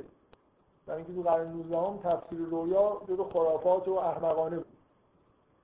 بعد مثلا فروید هزار سال 1900 کتابی نوشت و در قرن بیستم کم کم یه دیسیپلین علمی متشخصی به وجود اومد. الان خیلی آدما کراوات می‌زنن میرن کلاس و در مورد تفسیر رویا صحبت می‌کنن و اینکه رویا محتوای خاصی دارن. حتی کم کم حرف این هست که در مورد آینده چیزایی می‌تونن بگن. خب؟ من میگم که تو قرن 19 اگه بودم متن میخوندم می‌گفتم آقا این حرفی که می‌زنیم درست نیست. برید به خود بیشتر دقت بکنید اینا خرافه نیست. اینجا با صراحت نوشته که حضرت یوسف یه همچین رویایی رو تفسیر کرد و تفسیرش هم درست.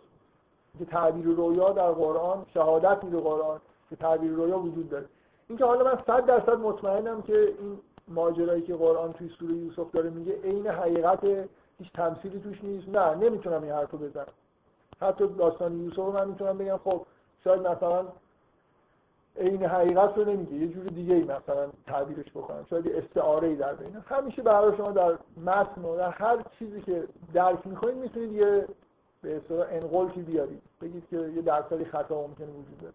ولی تقریبا وقتی آدم قرآن می‌خونه با احتمال بسیار بالا اینو می‌فهمه که این داستان داره در مورد واقعیت صحبت می‌کنه. یوسف واقعا این کارو کرده و رویاها معنی داشتن.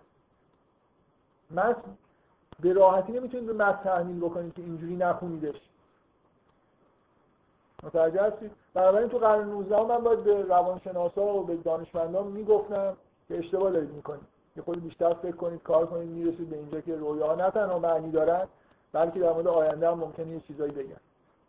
خب چه اشکالی داره؟ من به نظرم تعامل منطقی بین متن و معارف اصل اینجوریه. یه جایی هم متن می‌بره.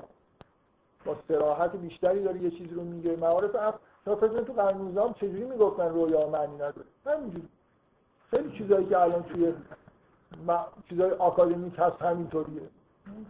دلیل همچین روشن و خیلی محکمی نداره. فضا اینجوری یه چیزایی گفته میشه دیگه. الان میگن که ذهن توسط کامپیوتر دیجیتال قابل مدل سازی بگردید ببینید یه دونه دلیل وجود داره بغیر از اینکه دوست داریم که اینجوری باشه.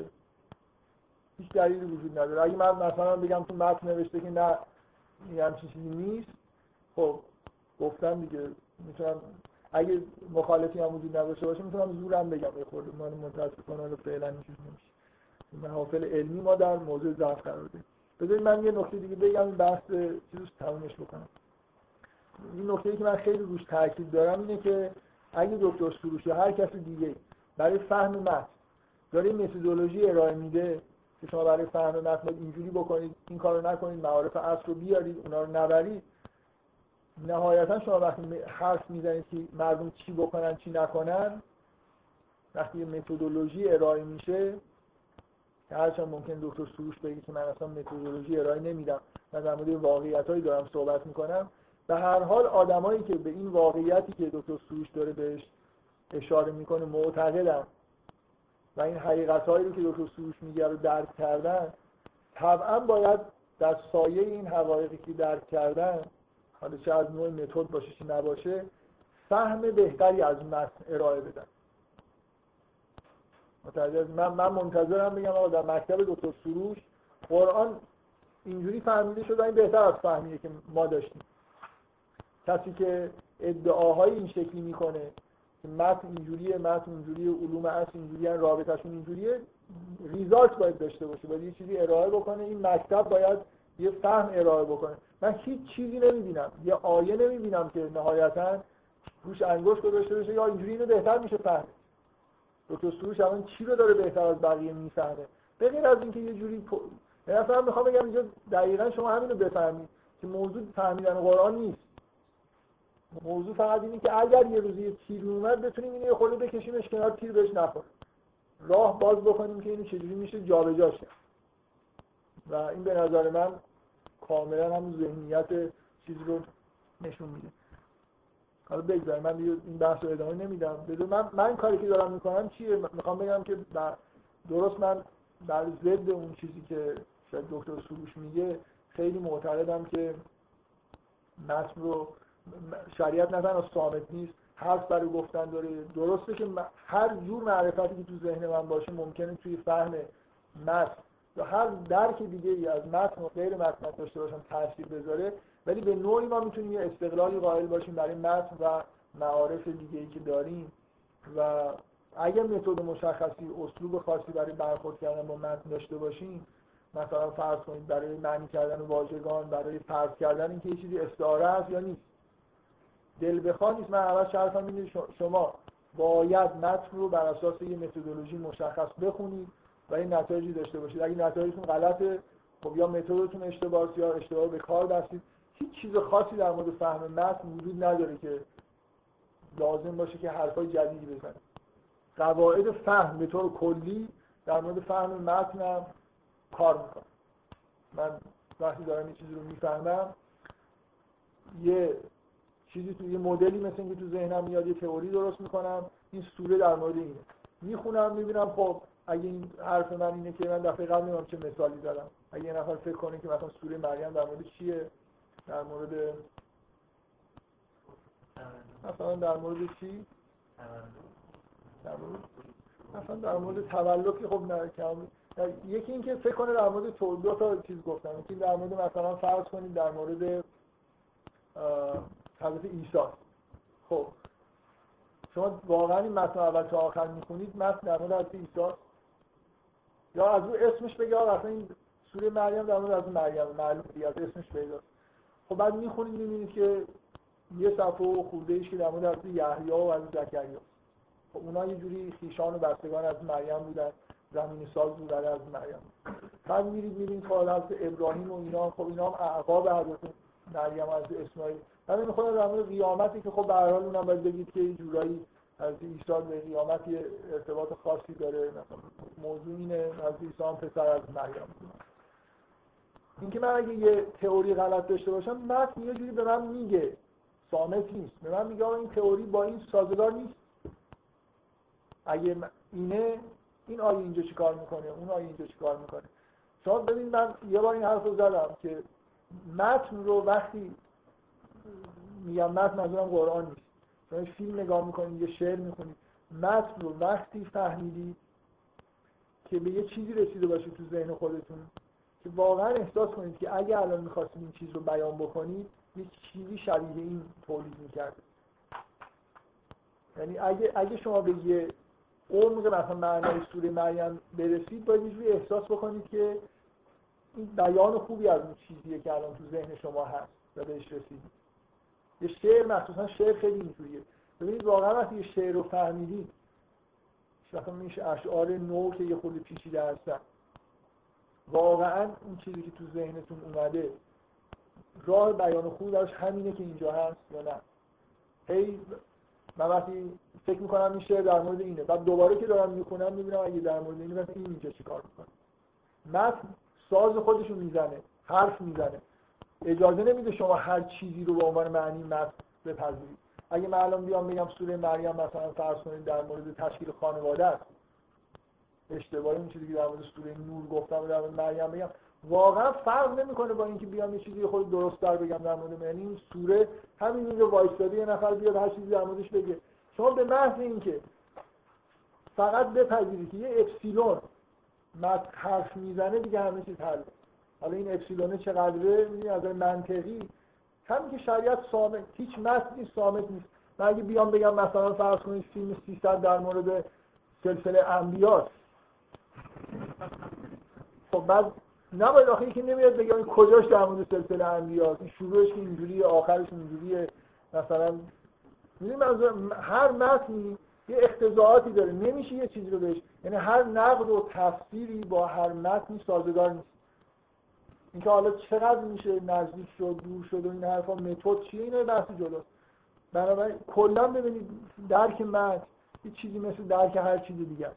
یعنی من یه چیزی ذهنیتی برام درست میشه که یه کلیتی. هر هر وقت داریم می‌فهمیم داریم جزئیاتی کنار هم می‌ذاریم هی سعی می‌کنیم اینو یه چیزای کلیتر بکنیم یه تئوری درست کنیم که همه چیز رو دیگه رفت توی مدل ریاضی که برای مشاهدات فیزیکی درست می‌کنیم همین کار رو داریم می‌کنیم. همیشه تو ذهنمون داریم سعی می‌کنیم یه سری گزارهای کلی یه مدل های کلی به وجود بیاریم که جزئیات و مشاهدات و همه چیز رو به هم دیگه رفت واژگان و جمله هایی که توی متن هست نشانه هایی که به اصطلاح نشانه شناسا توی متن هست اینا مثل اون چیزای حسی و فکتای ما هست. ما داریم سعی می‌کنیم یه تئوری درست بکنیم که همه چیز به هم دیگه رفت هیچ چیز خاصی اینجا نیست. از علوم اصل من مرتب این حرف رو تکرار می‌کنم که این حرف پوپر رو گوش بدید. که البته فکر می‌کنم انیشتن در واقع این حرف رو با پوپر زده. حالا یه مدار به اسم پوپر معروف شده ولی واقعا عین حرف انیشتنه که هیچ کس حق نداره از این دانشمند بپرسه که تئوری تو از کجا آوردی. هیچ کس نمی‌تونه از شما بپرسه. من الان حرفایی که در مورد سوره مریم زدم و از علوم اصل گرفتم یا از علوم ماقبل تاریخ گرفتم یا خواب دیدم خودم اصلا بهش رسیدم. شاید مثل ابن عربی بگم آقا اصلا من اینا رو کشف و شهود انبیا رو دیدم به من گفتن این حرفا رو. ابن عربی میگه که من میگم که اسحاق زبیح بوده به دلیل رابطه ای که با ارواح انبیا میگه خب چیکار کنیم؟ من کاری که می‌تونم بکنم چیه؟ متن می‌ذارم جلوش. میگم آقا با این متن سازگار نیست به این دلیل. از اینجای متن با احتمال بالای 90 درصد برمیاد که حرف از حضرت اسماعیل از اسحاق نیست. خب؟ حق ندارم بگم تو تو حق نداری با ارواح انبیا سوال بکنی. تقلب کردی مثلا. باید فقط فقط متن رو باید بخونی تئوری خودت درست کنی. هر کس هر کاری دلش می‌خواد بکنه. من الان گفتم تو این جلسات جلسه قبل می‌خواستم شروع بکنم و هنوزم می‌خوام شروع بکنم. که بگم این حرفایی که زدم از کجا آوردم؟ ولو لازم نباشه. برای خاطر اینکه فکر می‌کنم مهمه گاهی درک بهتری پیدا بکنیم که کجاش به وابسته است کجاش مستقله. اگه یه خود جلو برم مثلا یه چیز خیلی روشنی وجود داره که لازم شما همه حرفای من بپذیرید که این یه نکته رو مثلا در مورد این سوره قبول بکنید. شما می‌تونید یه چیزایی در مورد این سوره من گفتم بپذیرید. خیلی حرفایی که من زدم رو هم در حال تعلیق تو ذهنتون نگه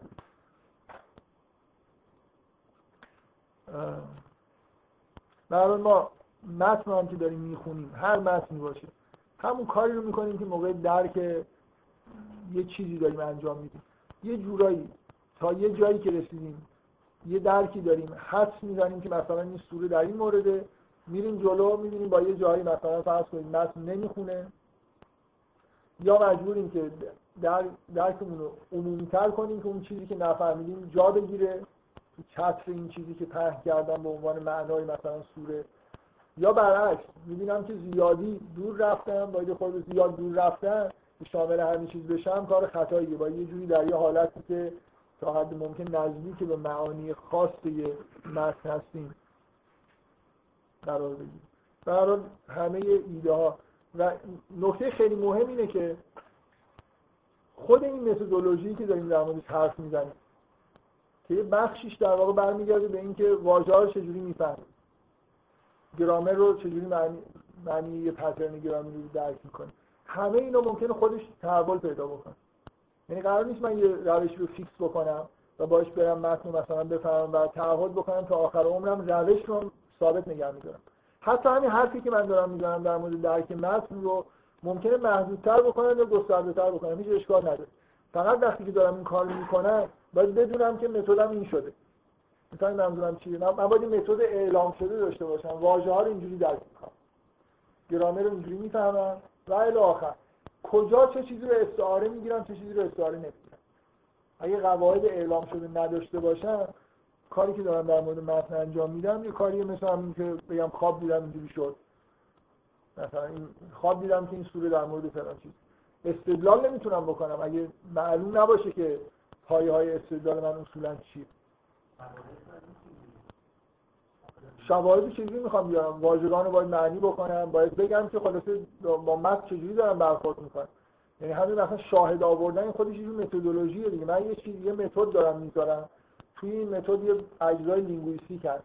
واژگان چجوری معنی میشن؟ و الی آخر. من در مورد واژگان مثلا میگم که اولویت با نحوه کاربرد بعد با ریشه شناسی بعد مثلا میرم سراغ متون ماقبل قرآن توی زبان عرب ببینم چجوری به کار میبرده. خب. یا مثلا یه چیزی این که در مورد بدونم که در مورد این واژه یا در مورد این موضوع خاصی که دارم بحث می‌کنم توی نقل هایی که از پیامبر معصومی شده چیزی وجود داره. اگه خیلی چیز مطمئنی وجود داره می‌تونم ازش استفاده بکنم. خب اینا یه مجموعه متداییه که برای خودم می‌ذارم و تخطی هم نمی‌کنم. اگه این روش ها به نتیجه نرسید اون وقت می‌تونم متدم رو عوض بکنم هر باید این متد داشته باشم. نکته مهم اینه که خود این روش های من کاملا در معرض اینن که تغییر بکنم اشکال نداره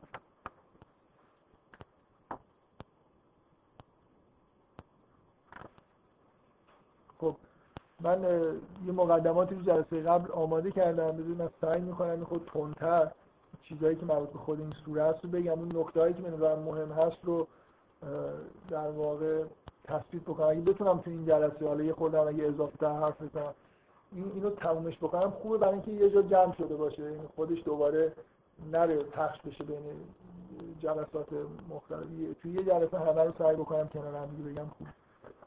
نه دیگه من نمیبخشم واقعا. من فکر می‌کنم یه نیم ساعت یه ساعت وقت دارم کم میرم. بذارید از اینجا شروع بکنیم که تقریبا همیشه وقتی با یه سوره اولا فرض کردیم که سوره معنای خیلی چیزی داره. این خودش فرض یه نفر می‌تونه بگه اصلا سوره اونطوری که شما فکر می‌کنی قرار نیست که به معنای خیلی منسجمی برسن. ممکنه یه نفر بگه از نظر تاریخی بعضی از این آدمای روشن فکر امروزی ممکنه بگن که خب چون قطعه قطعه نازل می‌شده کنار هم قرار می‌گرفته که اینطوری نیست که این سوره های یه جوری اول آخرشون همش مثلا به هم دیگه خیلی وصل باشن. یه نفر ممکنه ادعا بکنه اصلا کل این کاری که داریم می‌کنیم زیر سوال. سوره هیچ اشکالی نداره یه نفر همچین ادعایی بکنه. منم لازم چیزی رو ثابت بکنم. من با فرض اینکه اینجوریه دارم سعی می‌کنم که بخونم. اگه روشم جواب داد خب خوبه دیگه. به این نتیجه رسیدم که سوره ها معنی خوبی داره. لازم نیست من ثابت بکنم که به دلایل تاریخی سوره ها رو مثلا پیغمبر اینجوری میذاشته یا اونجوری. بهترین راه اینه که فرض مثل برهان خلقی دارید میاری فرض کنید که یه چیز غلطه. چیزی که می‌خواید چیزی ثابت بکنید خلافش رو فرض کنید برید مثلا جلو به یه جایی به اگه به اشکال رسیدید که خب من خلاف این حرف رو فرض می‌کنم. میگم سوره معنی مشخص دارم. میرم می‌بینم اصلا دنیای خوبی دنیای خوبی رسیدم.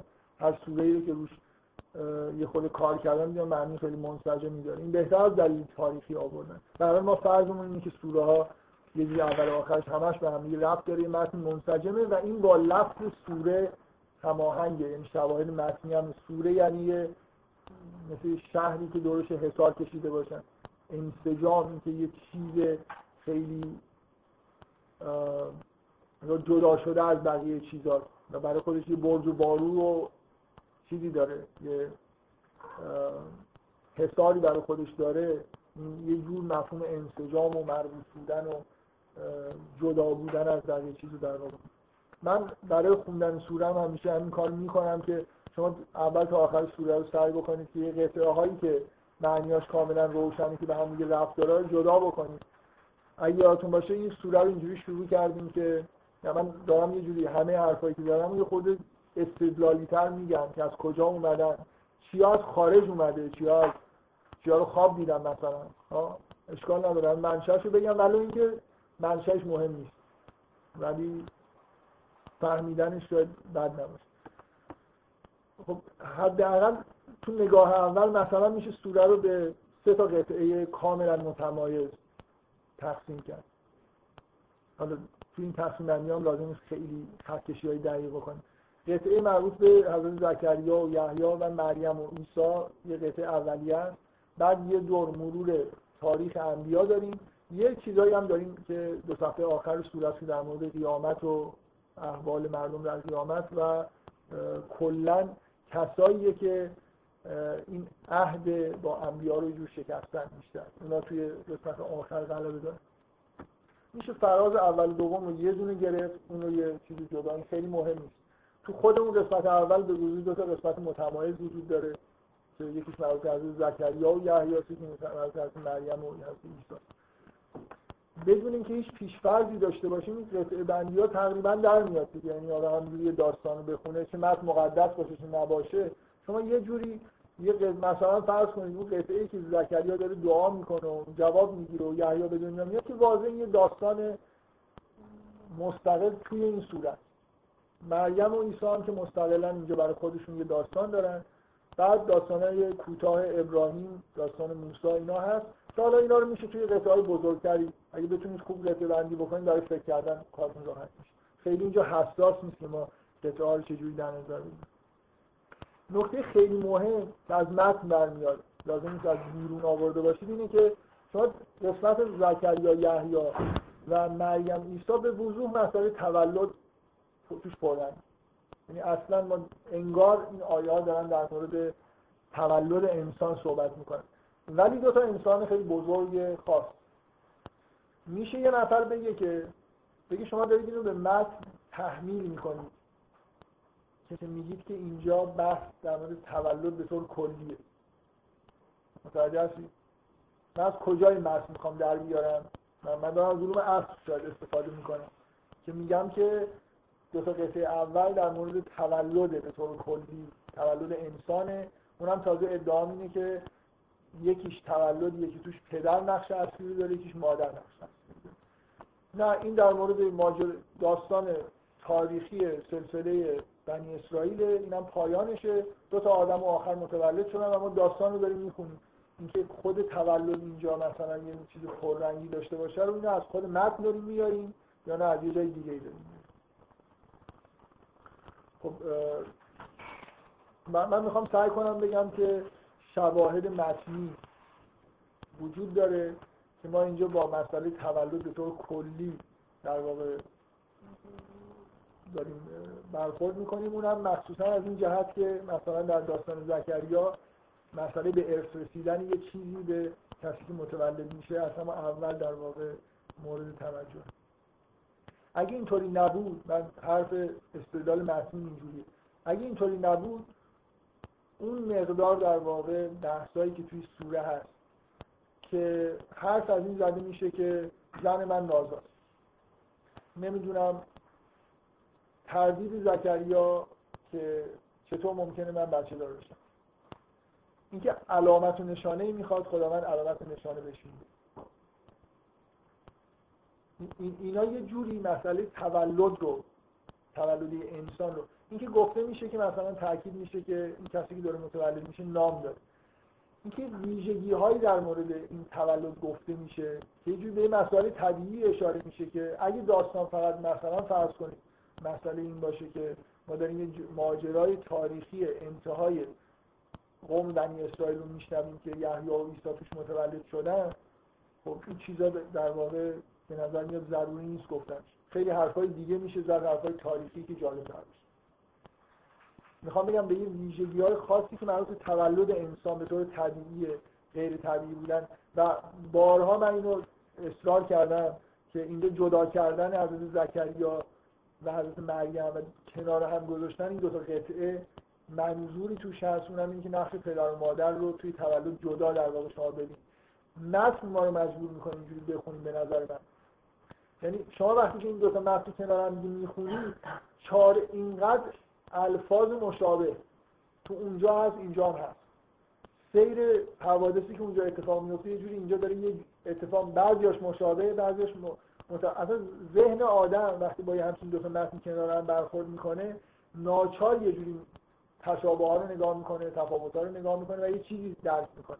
چرا اینجا اینجوریه؟ چرا اونجا اینطور؟ تولد یحیی با دعا شروع میشه دعای زکریا شروع میشه اینجا برعکس. از مریم هیچ خواسته ای نداره. سراغش میاد. یعنی نقشی که از زکریا داره یه جوری بیان مثلا خواسته و نیاز خودش در حالی که در مورد از مریم اینجوری نیست این تفاوتشونه. هر دوتا در مقابل اینکه چطور این اتفاق میفته این جواب میشنن که مثلا پروردگارت گفته هو علیه حینون خب؟ و شما در انتهای سوره تو قسمت سوم سوره وقتی که نگاه می‌کنید مثلا و یقول الانسان ایضا ما مثل لسوف اخرج حیا.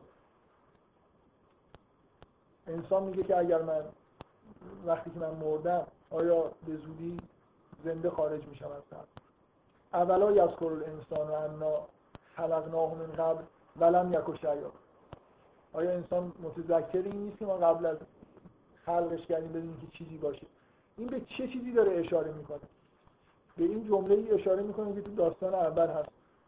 میگه که انا یکون لی غلام قال کذال قال ربک و علیه حیون و خلق تو که من قبل ولم تک و شیا اینقدر شباهت بین اون لفظ و این لفظ شما نمی‌تونید ندیده بگید. بنابراین همه انسان این هست در مورد حضرت زکریا و نمی‌دونم حضرت یحیی همه انسان ها این در واقع ببینید قسمت سوم رو شما چجوری می‌فهمید؟ اینکه داستان شروع میشه با دیدن این دو تا تولد خاص. درسته که این دو تولد تولد خاصی هستن. ولی ایده کلی که انسان چجوری متولد میشه توی این دو تا تولد هست. خب؟ و بعد شما توی قسمت سوم می‌بینید که در مورد قیامت داره از همین موضوع استفاده می‌کنه. چون چون دوباره زنده شدن تولد دوم ماست. و اون قسمت سوم سوره حالا که هنوز بهش نرسیدیم با مسئله تولد این لینکو داره که ما یه بار یه بار متولد شدیم این شکلی حالا یه بار دیگه همه انسان ها بنابراین اینجا ماجرای تولد انبیا نیست. ماجرای تولد و خلقت انسان به طور کلیه و توی قسمت اول در واقع ما یه جوری اشاره های خاص به انبیا داریم اشاره های کلی هم به مسئله تولد داریم این دو در کنار هم دیگه یه جوری به موازات هم دارن پیش میرن. یه مشکلی که وجود داره بعضی یا اصولا یه خورده انگار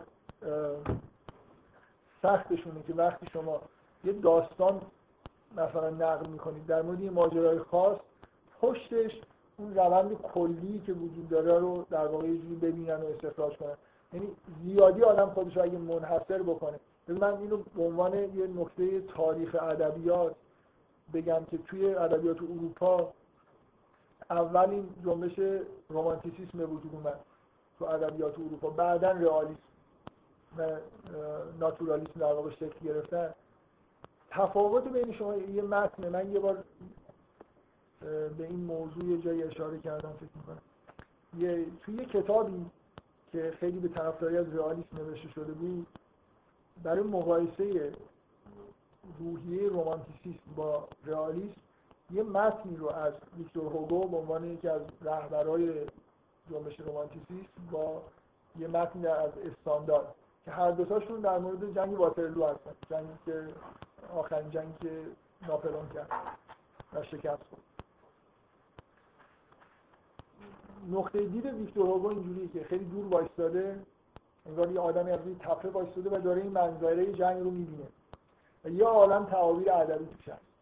اون لشکر مثل ماوری که مثلا در دره داشت فرام می‌کرد اومد و اینجوری شد و گرد خاک به هوا خواست خورشید نمی‌دونم فرام کرد. شما یه منظره رو می‌بینید خیلی نقاشی زیبایی از جنگ واترلو و حالا اتفاقایی که داخلش داره میفته دیدگاه رئالیستی اینجوری نیست. اینطوری نیست که استاندال مثلا به عنوان یکی از رهبران جنبش رئالیست وایس روی تپه جنگ نگاه کنه. قهرمان داستان استاندار یه سوار پیاده نظام. و شما هر چی تو داستان می‌بینید در مورد جنگ واترلو همون اطراف این آدم داره اتفاق میفته. کلا لشکر رو نمی‌بینید از کجا به صورت مار داره میره یا نمیره. همین اطراف این آدمه و چیزایی که این آدم می‌بینه. و تاثیرگذاری رئالیسم اینه که شما برید یه چیز خیلی خاص و جزئی رو از تجربه خاص یه آدم نقل بکنید.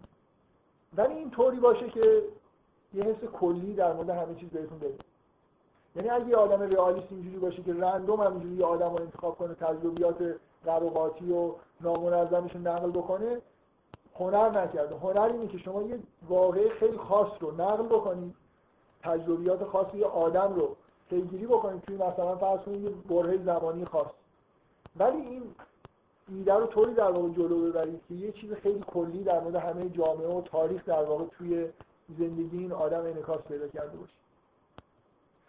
یه خود بعضی من فکر کنم ما ایرانی خیلی همچنان روی رومانتیک داریم. دوست داریم مثلا ادبیات وجود همون ماوری نمی‌دونم در دره اومد و فلان شد و اونا دوست داریم مثلا ناپلئون رو ببینیم که با اون داره میجنگه. یه خود انگار سختمونه که وقتی که یه چیز خیلی خاص گفته شد اون خطوط کلی رو هم پشتش ببینیم. من فکر می‌کنم تنها مشکلی که وجود داره اینجا که ممکنه یه نفر احساس بکنه که این ماجرا اصلا ماجرای صرفا انبیاست. و ماجرای تولد به عنوان یه چیز کلی توش پررنگ نشده شاید به دلیل این باشه که اصلا ما عادت نداریم به اینکه وقتی در مورد آدم خاص چیزی می‌خونیم یه جوری در واقع خاص بودنش رو بتونیم بذاریم کنار و یه چیز خیلی کلی تر ببینیم.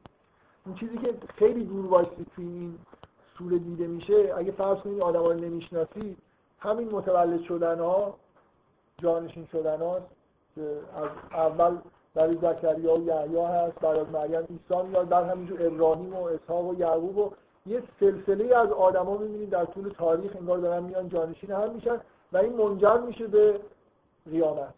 جایی که همه این آدما انگار همزمان با هم دیگه دوباره ظهور می‌کنن. یه جوری این تعاقب این انسان ها به دنبال هم دیگه در طول تاریخ رو می‌بینید و بعدم می‌رسیم به جایی که همشون با هم دیگه هستن. در هر حال اینکه صرفا این ماجرا مربوط به یه دیدگاه در مورد این سوره می‌تونه این باشه که ما فقط و فقط داریم سلسله انبیا رو مرور می‌کنیم و من فکر می‌کنم دیدگاه عمیق‌تر اینه. ما توی دو تا قطعه اول چیزی که من دارم میگم لازم نیست حالا عینا اثباتش بکنم خب مهم اینه که بعدا وقتی سوره رو می‌خونم چقدر از توش چیز در میارم. چقدر می‌تونم خوب بفهمم.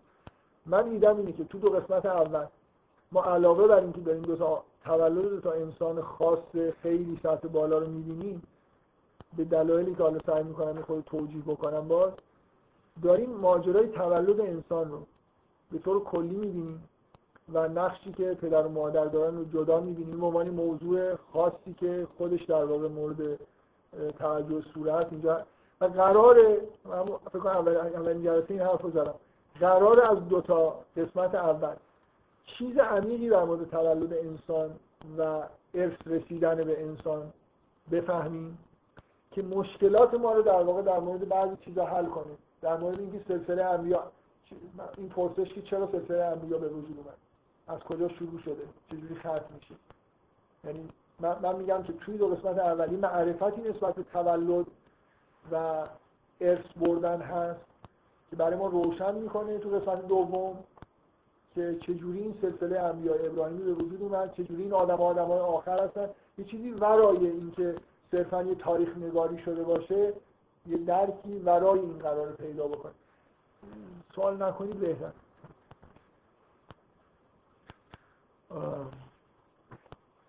این که قسمت دوم در مورد سلسله انبیا داره توضیح میده و اصلا ما سلسله انبیا داریم. و این سوال سوالیه که چه متن و چه خارج متن. تو ذهن ما ایجاد می‌کنه که چطور نبوت در یه سلسله قرار داده شده. و یه کاری که تو سوره مریم فکر می‌کنم داره انجام میشه اینه که این مسئله ارث بردن نبوت رو در واقع بهش اشاره می‌کنه و سعی می‌کنه که توضیح بده. چجوری توضیح میده؟ با علائمی که تو قسمت اول هست. زمینه های تو ذهن ما فراهم میشه که بعدا تو قسمت های بعدی در واقع جوری می‌فهمیم. چرا اینطوریه؟ برای اینکه شما وقتی متن شروع می‌کنید اولین چیزی که در واقع می‌بینید اینه که زکریا بدون وارث مونده و برای ارث آل یعقوب داره دنبال وارث میگرده. و خداوند در اثر این دعای زکریا وارثی بهش میده که ارث آل یعقوب در واقع بهش برسه. بنابراین اینکه مسئله ارث رسیدن نبوت موضوعی که از ابتدا تو این سوره مطرحه مشخصا از اول وجود داره و بعدا هم توی قسمت دوم که از ابراهیم شروع می‌کنه تا انتهای مروری می‌کنه این مسئله واضح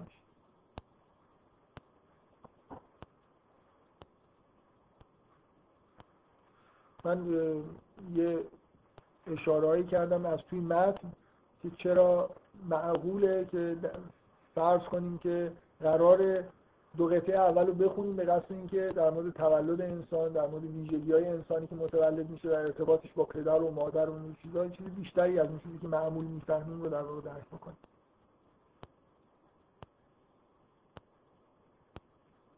من, من یه چیزی رو پس اینجا رو روشن کردم دیگه که یه موضعی که من گرفتم و می‌تونه یه نفر معارض باشه باهاش اینه که آیا دو قسمت اول که من سعی می‌کنم بگم که اینا یه جور مکانیسم های کلی تولد رو دارن توضیح میدن. آیا اینجوری هست یا نیست؟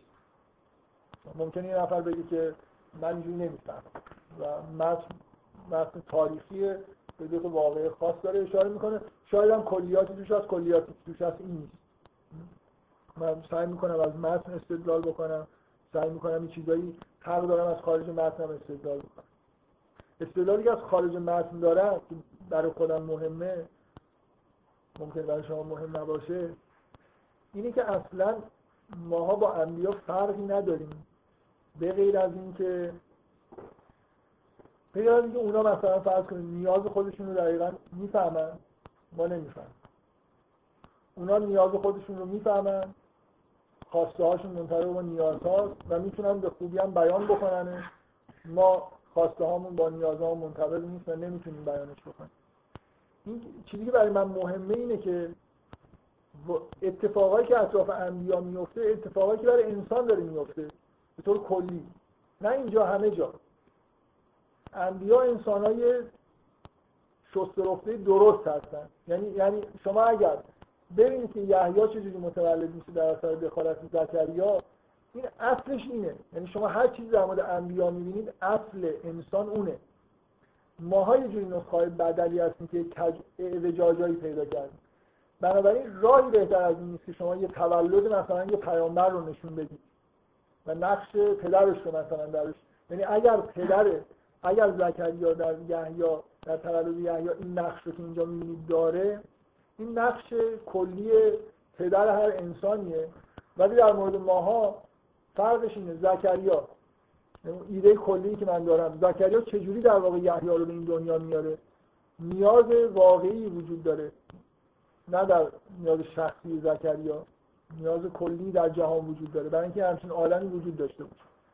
که ارث آل یعقوب بهش برید زکریا این نیاز رو درک می‌کنه و این رو می‌خواد و این رو با بهترین الفاظ به خداوند میگه و این پروسه توسط به وجود اومدن حضرت یحیی داره تکمیل میشه.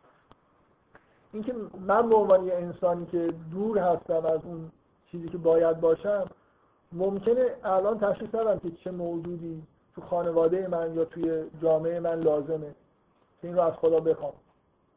یعنی فرق من با پیغمبر اینه که من نیازها رو درست درک نمی کنم و اینا رو تبدیل در درون من تبدیل به خواسته های آگاهانه نمیشن و اگرم بشن نمی‌تونم اینا رو درست بیان بکنم. اگه اینجوری نگاه کنید به تفاوت ما با انبیا اون وقت و به طور کلی ایدهتون این باشه که انبیا همیشه نسخه اصل انسان هستن. اون وقت می‌تونید در واقع این ایده رو تو ذهن خودتون بیارید و بگید که این متن داره به من میگه که اصلا به طور کلی انسان چجوری متولد میشه و پدر به طور کلی چه نقشی داره. یعنی در مورد رابطه بین زکریا و یحیی یه چیزی که همیشه وجود داره داره به سراحت و وضوح دیده میشه. نه اینکه در مورد پدر شما و شما این رابطه وجود نداره. فرق ما فرق انسان هایی که یه جوری آدمای عقب افتاده هستیم با آدمای پیشرفته اینه که خداگاهی ما با اون چیزایی که در اعماق وجود داره سازگار نیست. حرفای ما با اون چیزایی که توی لایه های این لایه ها به هم دیگه منطبق نیستن. در مورد انبیا اینا همه با هم دیگه منطبق. در مورد حضرت ابراهیم گفته میشه که الا من الله در مورد حضرت ابراهیم گفته میشه که قلب سلیم داشت. هیچ چیزی توی یا اصلا صدیق بود. قلب سلیم داشتن صدیق بودن اینا همه همین شفافیت رو نشون میده. آدمی که هر چی در درونش هست هر چی به زبان میاره با درونش منطبقه اصلا اینا درون و بیرونشون لایه های مختلف وجودشون عین هم دیگه است. یعنی هیچ مشکلی ندارن با در حالی که ما ناخداگاه داریم پیش خداگاه داریم خداگاه داریم تازه همه اینا با هم یعنی با هم منطبق نیستن. یعنی من تمام چیزهایی که فکر می‌کنم نیاز دارم ممکن 180 درجه با چیزایی که واقعا نیاز دارم فرق کنه یعنی خواسته های من ضد نیازهای من باشن. تا اون چیزی که میگم ممکنه با خواستم منطبق نباشه. این لطیفه رو این لطیفه رو دوست دارم که میگن یه پروفسور ریاضی گفت آ می‌خواست بگه آ ولی گفت دی ولی اون تخته نوشت دی ولی منظورش دی بود چیزی باید می‌گفت دی ما تقریبا همین مراحل قراقاتی کردن چیزا رو داریم. این چیزایی که باید بگیم با اون چیزی که می‌خوایم بگیم و اینکه واقعا میگیم کلی ممکنه فرق داشته باشه. نه اون ایده کلیم که از نشانه های متنی هم شاید برای من قانع کننده تر اینه که کلا به ماجرا اینجوری نگاه می‌کنم که شما در وقتی زندگی انبیا رو می‌خونی انسان به معنایی که اونجوری که باید باشه دارید می‌بینید. ماها هستیم که اعوجاج پیدا کردیم و یه چیزایی حالا تو زندگی ما واضح نیست. تو زندگی انبیا واضحه که بچهشون از کجا میاد. حضرت زکریا به سراحت داره بچه رو از خداوند از یه عالم دیگه این داره موجودی رو می‌گیره متولد می‌کنه. از اون برم من بی نهایت تاکید دارم که اتفاقی برای حضرت مریم میفته برای هر زن میفته فکر تو اون قسمت اول خیلی این موضوع تاکید کردم که کلی اینجا نشانه های جالب وجود داره که زن چجوری مراحلی رو طی می‌کنه که منجر به بارداری میشه. و کلا این ایده کلی که مرد چیکار داره می‌کنه زن داره چیکار می‌کنه.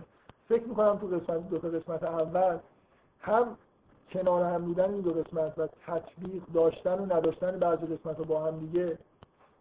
اگه قسمت های دیگر رو قطع بکنید دو تا کنار هم دیگه بکنید واقعا ماجرای انبیا بعدا پررنگ میشه. تو این قسمت همین تولد و تفاوت‌های این دو قسمته. شباهت که هر دو تا کلام مثلا درشون به یه معنای قطع میشه چیزایی هست که تفکر برانگیزه. متن شما رو میکشونه به مقایسه کردن این دوتا داستانی که کنار هم دیگه نقش شده.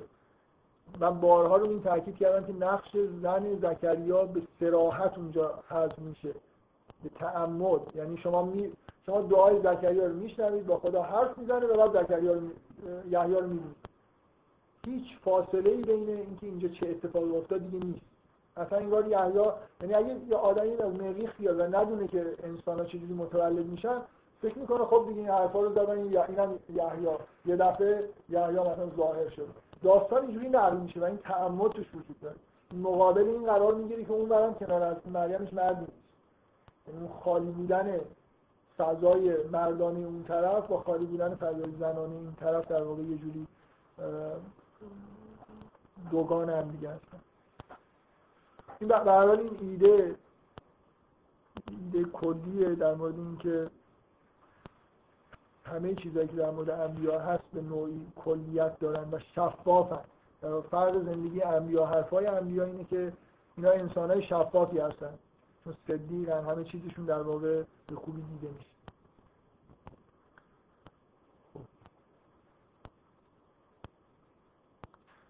نکته که من می‌خوام روش تاکید بکنم اینه.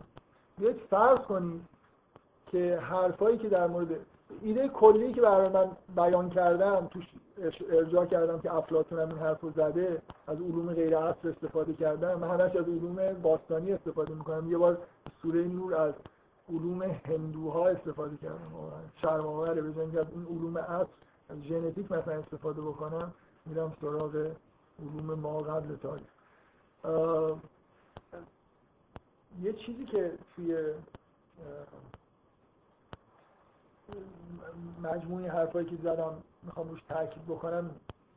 شما اگر فرض بکنید که این اتفاقا در سلسله انبیا افتاده هم خیلی از حرفایی که من بعدا زدم اون می‌تونید به نوعی بپذیرید. در مورد خود این سوری یعنی ببینید من من ایده کلی دارم که میگم که همیشه این اتفاق میفته.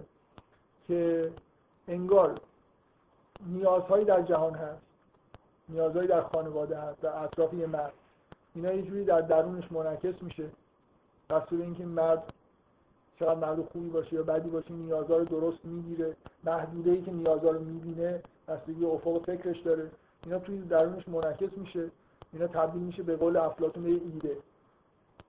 از این صورت ظاهری رابطه مرد و زن تولد اینا بگذارید این چیزی که در پشت این چیزا اتفاق میفته اینه که یه حقیقتی از یه نیازی در درون یه مردی به وجود میاد این یه جوری انگار منتقل میشه به زن زن ایده رو انگار پرورش میده و تبدیل می‌کنه به یه انسان. در مورد حضرت مریم کلی ترین ایده ای که در مورد انسان در جهان از اول خلقت وجود داشت رو تبدیل کرد به حضرت عیسی. یه ایده ای که به هیچ خونه و به هیچ مرد و زن و قوم و قبیله مربوط نبود. اینکه انسان کامل با این مشخصات به وجود بیاد ایده کلی خلقت بود که از اول وجود داشت. شما اگر بیاید فرض بکنید که این کلیتی که توی داستان اول و دوم من میگم وجود نداره و در مورد انبیاست که اینجور اتفاقا میفته انبیا نیازهای خودشون رو بیان می‌کنن و فرزندی متولد میشه. یا یه زنی که در مثلا درجه این مثل حضرت مریمه یه ایده کلی که در جهان هست انگار بهش به نوعی منتقل میشه حتی ممکنه بدون دخالت مرد این اتفاق بیفته. و صاحب فرزندی میشه که یه نیاز کلی جهان رو ممکنه برطرف بکنه.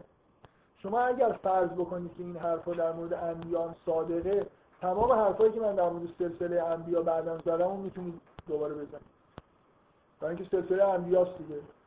یعنی لزومی نداره که من فرض بکنم که در همه انسان ها به طور کلی تولد از یه روند این شکلی تبعیت می‌کنه. می‌خوام بگم خیلی خیلی بحثایی که کردم وابسته نیست به اینکه بیاید حتما تو دو قطعه اول حرفا رو به طور کلی در مورد تولد انسان بگید. بگید که اینا در مورد تولد ان... مراحل تولد انبیاست. مثلا پاکان اینجوری متولد میشن. پاکان هستن که اینجوری به نیازهای مثلا جهان رفت پیدا می‌کنن و مثلا بگید که حالا در مورد انبیا قبل و بعد و اینا هم شما می‌تونید بگید که این سلسله اینجوری تشکیل شد. مثلا وقتی که ابراهیم نبوت و مثلا یه رسالت جهانی به عهدهش گذاشته شده همون کاری که از زکریا کرد و کرده. نیاز رو حس کرده تبدیل به خاص شده دعا کرده بنابراین در ذریهش این میراث ادامه پیدا کرد. به همون دلیلی که همون کاری که زکریا می‌کنه ابراهیم و اسحاق و یعقوب و همه این سلسله به نوعی کردن. و لزومی نداره که کلیتش رو برای همه انسان ها قبول بکنه. و من دلیلی دارم که میگم کلیه ولی اگه نکنیدم متن میشه تا حدود زیادی با انسجام خوند اما لینک این قسمت ها به قسمت سوم خوب در نمیاد. حالا بذارید بعدا به قسمت سوم برسیم. یعنی اگه همه این چیزها رو منحصر بکنید در انبیا و کلیتش رو برای انسان روش تاکید نکنید اون وقت قسمت سوم که دیگه انبیا توش غایبن یه جوری مستقل از دو قسمت اول باید بخونید یا نمی‌دونم یه جوری دیگه باید من فکر می‌کنم که چون قسمت سومی هم وجود داره یه خورده بهتره که حرفا رو قبول بکنیم که کلا اینجا ما مکانیسم کلی به وجود اومدن انسان رو به دنیا اومدن انسان رو داریم می‌بینیم که در مورد انبیا شفاف. و اونجا کلی مسئله میشه در واقع فهمید. من می‌خوام تاکید بکنم که توی مقایسه دو قسمت اول نقش مرد و زن و ارتباط بین ویژگی های فرزندی که متولد میشه با اون چیزی که قبلش گذاشته کلی اوپن پرابلم وجود داره. می‌تونید هم من من ول کردم دیگه. فکر می‌کنم که همیشه باید به یعنی یه عالمه فکر کنم ریزکاری اونجا هست که میشه در موردش فکر کرد. و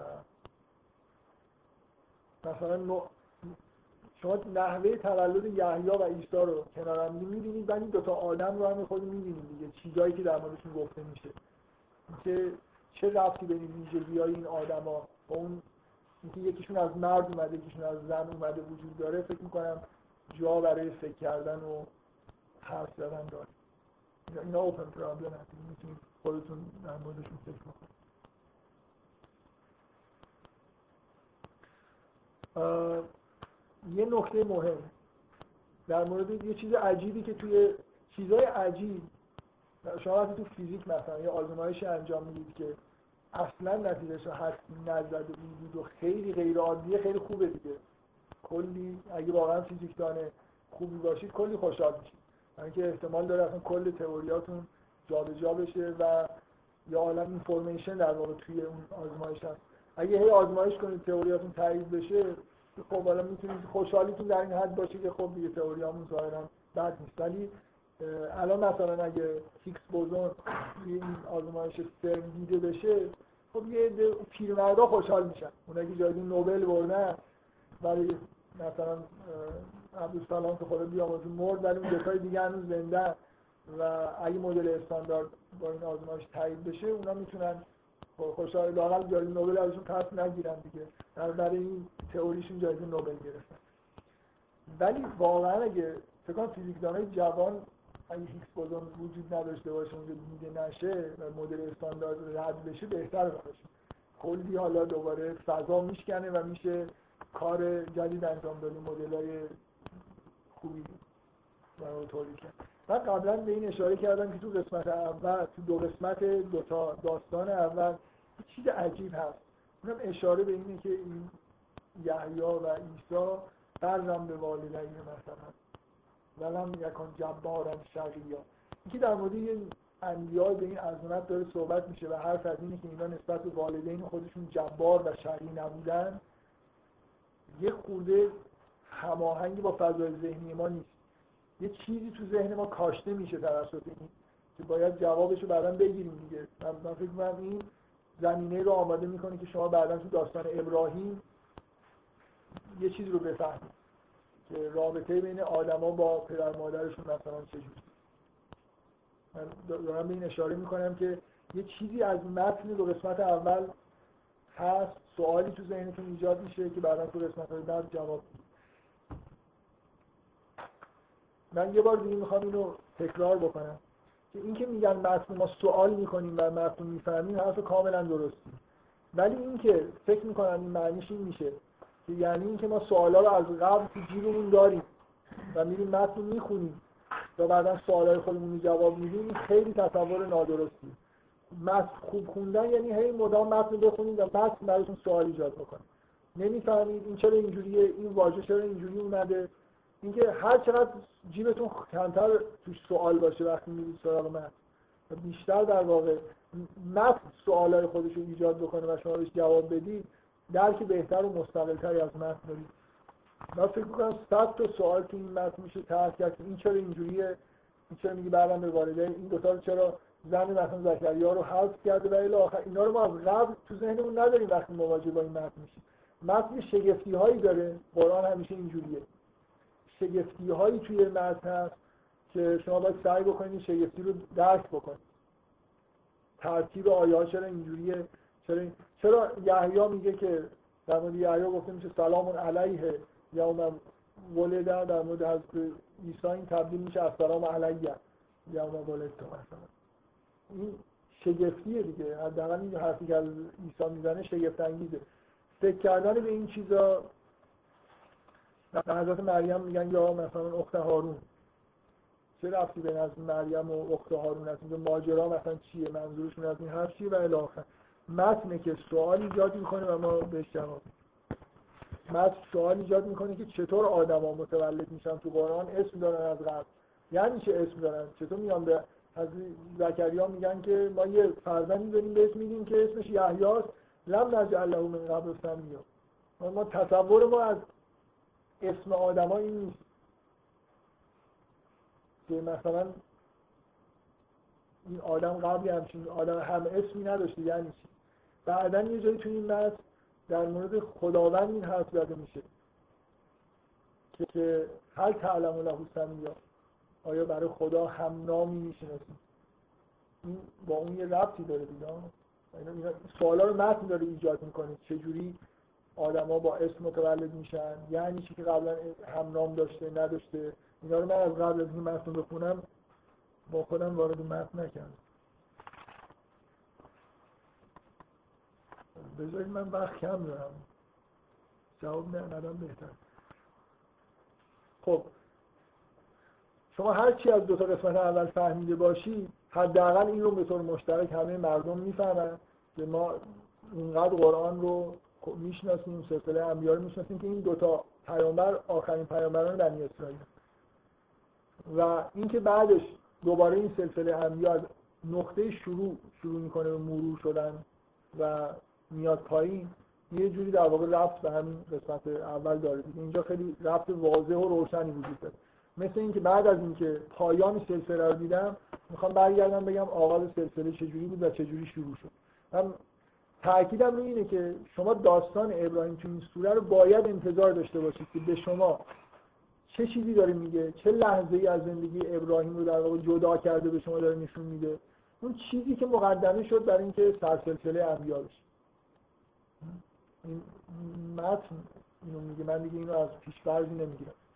میگم یعنی کل این داستان که من آخر سلسله رو ببینم بعد سلسله انبیا رو ماجرای ارث آل یعقوب بشنم یعنی خود من تو ذهن من این سوال ایجاد می‌کنه که این یعنی چی که چیه تو آل یعقوب داره ارث می‌رسه. بعد بیام و شروع بکنم به ابراهیمی که همه ما می‌دونیم که سر سلسله انبیا تو قرآن تاکید میشه که حکمت و نبوت تو این سلسله گذاشته شده. این سلسله از اول ببینم که چجوری شروع شد. انتظارم از داستان ابراهیم اینه که ببینم که اون بخشی از زندگی ابراهیم رو ببینم که مربوط به سلسله شدن میشه اون بخش چیه؟ اون بخش اینه که این آدم از خونه و قوم خودش اخراج میشه. به سراحت اینو بعد از اینکه شما می‌بینید که با پدر خودش برخوردی داره که پدر خودش در واقع دعوت می‌کنه به اینکه بت نپرسته و پدرش بهش میگه که اگر این حرفا رو تموم نکنی سنگسارت می‌کنم از من دور شو. میگه و اعتزل کن و ما تدعون من دون الله و این عبارت میاد فلما اعتزلهم و ما یعبدون من دون الله و حبنا له اسحاق و یعقوب. و کلا جعلنا نبی. این سراحت بیشتر از این فکر می‌کنم نمیشه که داره میگه که اون اعتزال نتیجه این بود که این سلسله انبیا توی خاندان ابراهیم به وجود من دیگه از فر... پیش فرض اینا هم لازم نداریم متن داره با سراحت میگه که بخشی از زندگی ابراهیم رو ما گفت اولا ما توی خود متن انتظار داریم که وقتی برمیگردیم به سلسله انبیا اگه داستانی نقل میشه مربوط به سلسله شدنشه. اگه ارثی وجود داره یعنی من سوالی که تو ذهنم هست اینه. اون این ارث از کجا اومده دیگه؟ ارث آل یعقوب چجوری به وجود اومده که بعدا به ارث رسیده؟ نقطه شروع رو دارم می‌بینم و نقطه شروع چیزی داره به من میگه اینه که اعتزال ابراهیم یه جوری اینو رسون به اینجا که چند سلسله انبیا شد. از قوم خود فلا معتزل رو میگه فلا معتزل قوم نه فقط پدرش و خانوادش کلا. از قوم خودش که جدا شد و ما یعبدون من دون الله و اون چیزی که ازش میپرستیدن این اتفاق براش افتاد.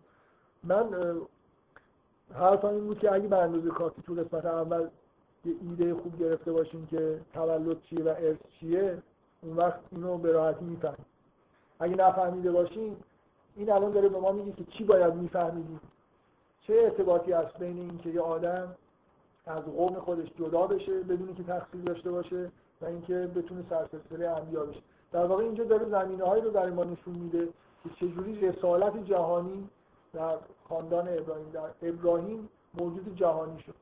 من توضیح هم چیه؟ توضیح اینه که خب هر انسانی که متولد میشه هر انسان لازم نیست که پدرش پیغمبر باشه. هر انسانی که متولد میشه بر اساس نیازهایی انگار به وجود میاد. این نیازها خانوادگی هست قومی هست جهانی هم ممکنه باشه. حداقل خانوادگیش همیشه وجود داره. شما توی خانواده که متولد میشید یه جای خالی رو انگار دارید پر می‌کنید در اطراف خودتون. نیازهای اونجا هست شما به درد اونجا بکنید ابراهیم رابطه ای داشت با پدرش و قوم خودش. که خودش هم قطع نکرد اونا قطع کردن. این زمینی سازی اینه که ابراهیم تبدیل به ابراهیم شد این موجودی که فقط دیگه لناس مأموریت انجام میده از یه جایی به بعد نه برای پدرش نه برای خانوادهش اینکه عیسی و یحیی در موردشون گفته میشه که برنامه به والدین برای خاطر اینکه عیسی و یحیی نمونه آدمایی هستن که خیلی مقید به خانواده نبودن. ما اینو می‌دونیم. از خود همین حرف اینو می‌فهمیم. یه چیزی اینجا وجود داره یعنی یحیی و عیسی مقید داستانای کتب مقدس دیگه و روایات رو ما در مورد حضرت یحیی و عیسی شنیدیم. حضرت یحیی اصلا خونه نمیموند همیشه در بیابان بود دیگه و در حال ریاضت کشیدن و یه سختی هایی رو به خودش یه من داستانی رو اوایل خوندم. یه روایتی هست که میگن یه بار خودشون مادرش اومد.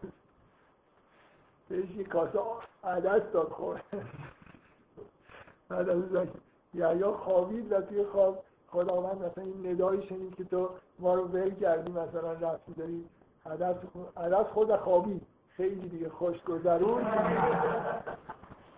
و دیگه حضرت یحیی بلند شد و گفت که من دیگه اصلا این کارو نمی‌کنم و رفت. و اینکه از زکریا خب می‌دونست که نوع انگار انگار یحیی و عیسی عیسی که به وضوح به دلیل نوع ماهیت تولدش که اصلا غیبی به هیچ چیزی به از یه چیز جهانی درش نیست. مثلا یه جورایی از ناس هم فکر کنم خود فراتره موجود یونیورسال و معنای کلی. بله؟ آره مثل للعالمین توی قرآن به آدم, آدم ها بیشتر اشاره می‌کنه تا به جهان. ولی به حال یه چیزی مربوط به خلقت جهان انگار میشه. یحیی از اول می‌بینید زکریا دعایی برای خودشون نمی‌دونم زنش رو اینا نکرده دیگه. ارسال یعقوب شما یحیی هیچ ماهیتی نداره از بچگی کتاب دستشه و داره تبلیغ دینی می‌کنه. بنابراین ماهیتش ماهیتی نیست که غیر خانوادگی داشته باشه خیلی. و اینکه اینا جدای از خانه توی انجیل یه جایی هست که مریم میاد به دیدن عیسی و عیسی میگه که برادرای من همینایی برادرای خودش خیلی به رسمیت نمی‌شناسه. من نمی‌خوام بگم اون حتما راسته ولی این فضای اطراف یحیی و عیسی هست که اینجوری هم در قرآن منتقل شده و بیان شده. که اینا نوع زندگیشون اینجوری نبوده که نیکی به والدین خودشون نکنن. ولو توجهشون به خانوادهشون خیلی کم بوده. یعنی رسالت جهانیشون ارجحیت کامل داشته.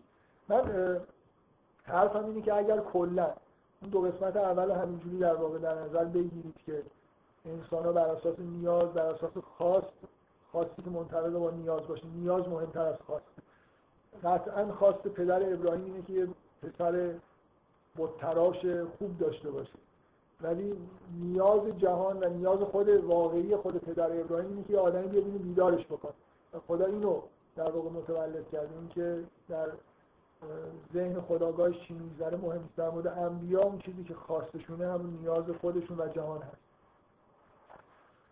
اگر این ایده های اولیه رو بپذیرید اینجا خیلی روشنه که چه چیزی در مورد ابراهیم داره نقل میشه. این مثل تایید شدن یه تئوریه دیگه. شما یه جای راه میافتید یه چیزی درست می‌کنید فکر می‌کنید اینجوریه میرید جلو میرید. آره جوابای سوالای قسمت بعدی مثلا داستان رو هم دارید خوب می‌گیرید. چه چیزایی از تو این تئوری خیلی دارم الان دو ساعت تموم شد. البته از زمانی که این دکمه فشار داده شده بعد چند دقیقه بعدش من شروع کردم به حرف زدن. حالا بذارید من یه خورده ادامه بدم.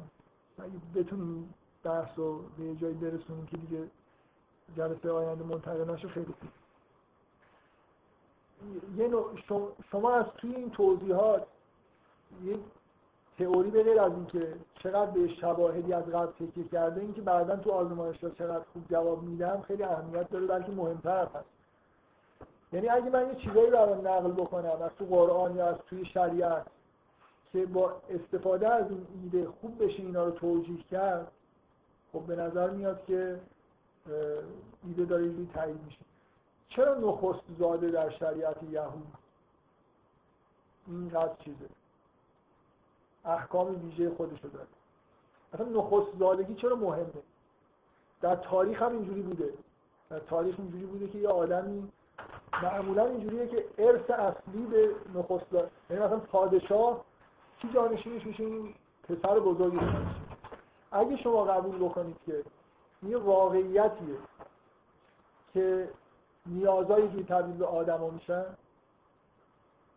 یا آدمی که یه پیامبری که ارث نبوت داره طبعا باید انتظار داشته باشید که اولین فرزندش وارثش باشه. قبل از اینکه فرزندی داشته باشه بیشترین نیاز رو داره به اینکه یه کسی وارث کنه. یه دونه فرزند که داشته باشه فرزند دوم کمتر در واقع اون نیاز به وارث حالا وجود داره. متوجه چی میگم؟ یعنی شما وقتی که مثلا حضرت ابراهیم به همین استدلال شما طبیعی فرض بکنید که اسماعیل جانشین حضرت ابراهیم دعا کرده خدای مثلا من فرزندی می‌خوام این ذریه نبوت در ذریه من قرار بگیره. اینکه اولی نشه دومی بشه یه خورده حالت غیر عادیه روتینش اینه که اولین کسی که متولد میشه بزرگترین نیاز ابراهیم چیه؟ همون در واقع به صورت اولین فرزندش متجلی بشه در شریعت یهود هم نخست دادگی احکام خودش داره یعنی اهمیت داره نخست انگار به عنوان یه موجودی که وارث اصلی.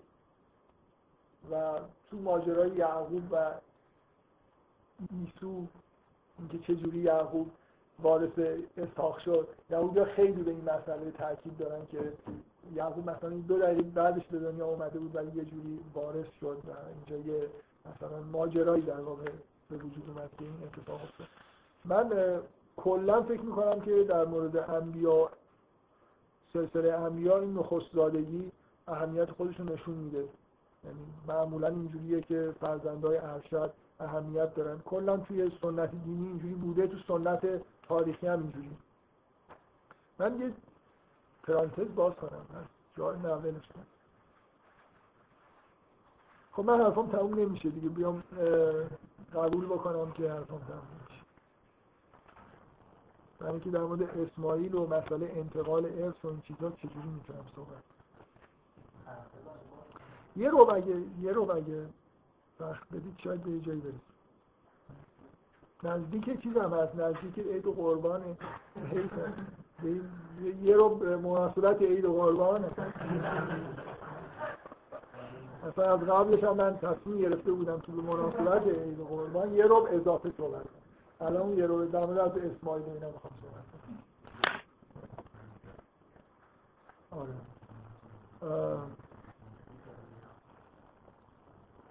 خب این ایده هایی که فکر می‌کنم تو قسمت اول به وجود میاد هرچند ضرورت نداره از یه جهاتی ولی به نظرم بهتره که ایده ها رو کلی فرض کنیم در مورد انسان. اون وقت داستان ابراهیم رو توجیه می‌کنه. و توجیه می‌کنه که چرا اون سلسله انبیا اونجوری داره نقل میشه تو این سوره؟ یکی از سوالایی که شما تو این سوره لازم نیست با خودتون آورده باشید با جواب بدید اینه که اسماعیل چرا اونجا نیست؟ اونجاست. اول ابراهیم و اسحاق و یعقوب و موسی و هارون. بعد یه دفعه حرف از حضرت اسماعیل زده میشه. دلیلش اینه که اسماعیل تو این سلسله انبیا نیست. یعنی در واقع شما از قرآن اینجوری می‌فهمید. که ارث ابراهیم ارث نبوت به اسحاق و یعقوب رسید. نه به اسماعیل. اینجوری سلسله انبیایی که از ابراهیم به وجود اومد از سمت اسحاق و یعقوب بود. بکنم سراحت وجود داره اسماعیل رو طبق یه چیزی که خداوند خواست برد در یه بیابانی مستقر کرد. اونجا کعبه رو ساختن. بعد قربانیش می‌خواست بکنه که از قربانی کردن معاف شد و اسماعیل در بیابان موند و سلسله انبیا جای دیگه ادامه پیدا کرد. سوالایی که اینجا وجود داره اینه که اسماعیل به نظر میاد که اولا نخست داده است این خیلی مهم نیست.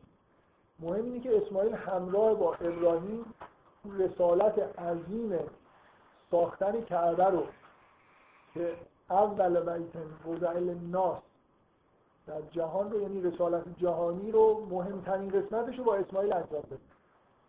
بنابراین یه جوری شما انتظار دارید که اسماعیل این ارث رسالت جهانی بهش برسه ولی نمی‌رسه.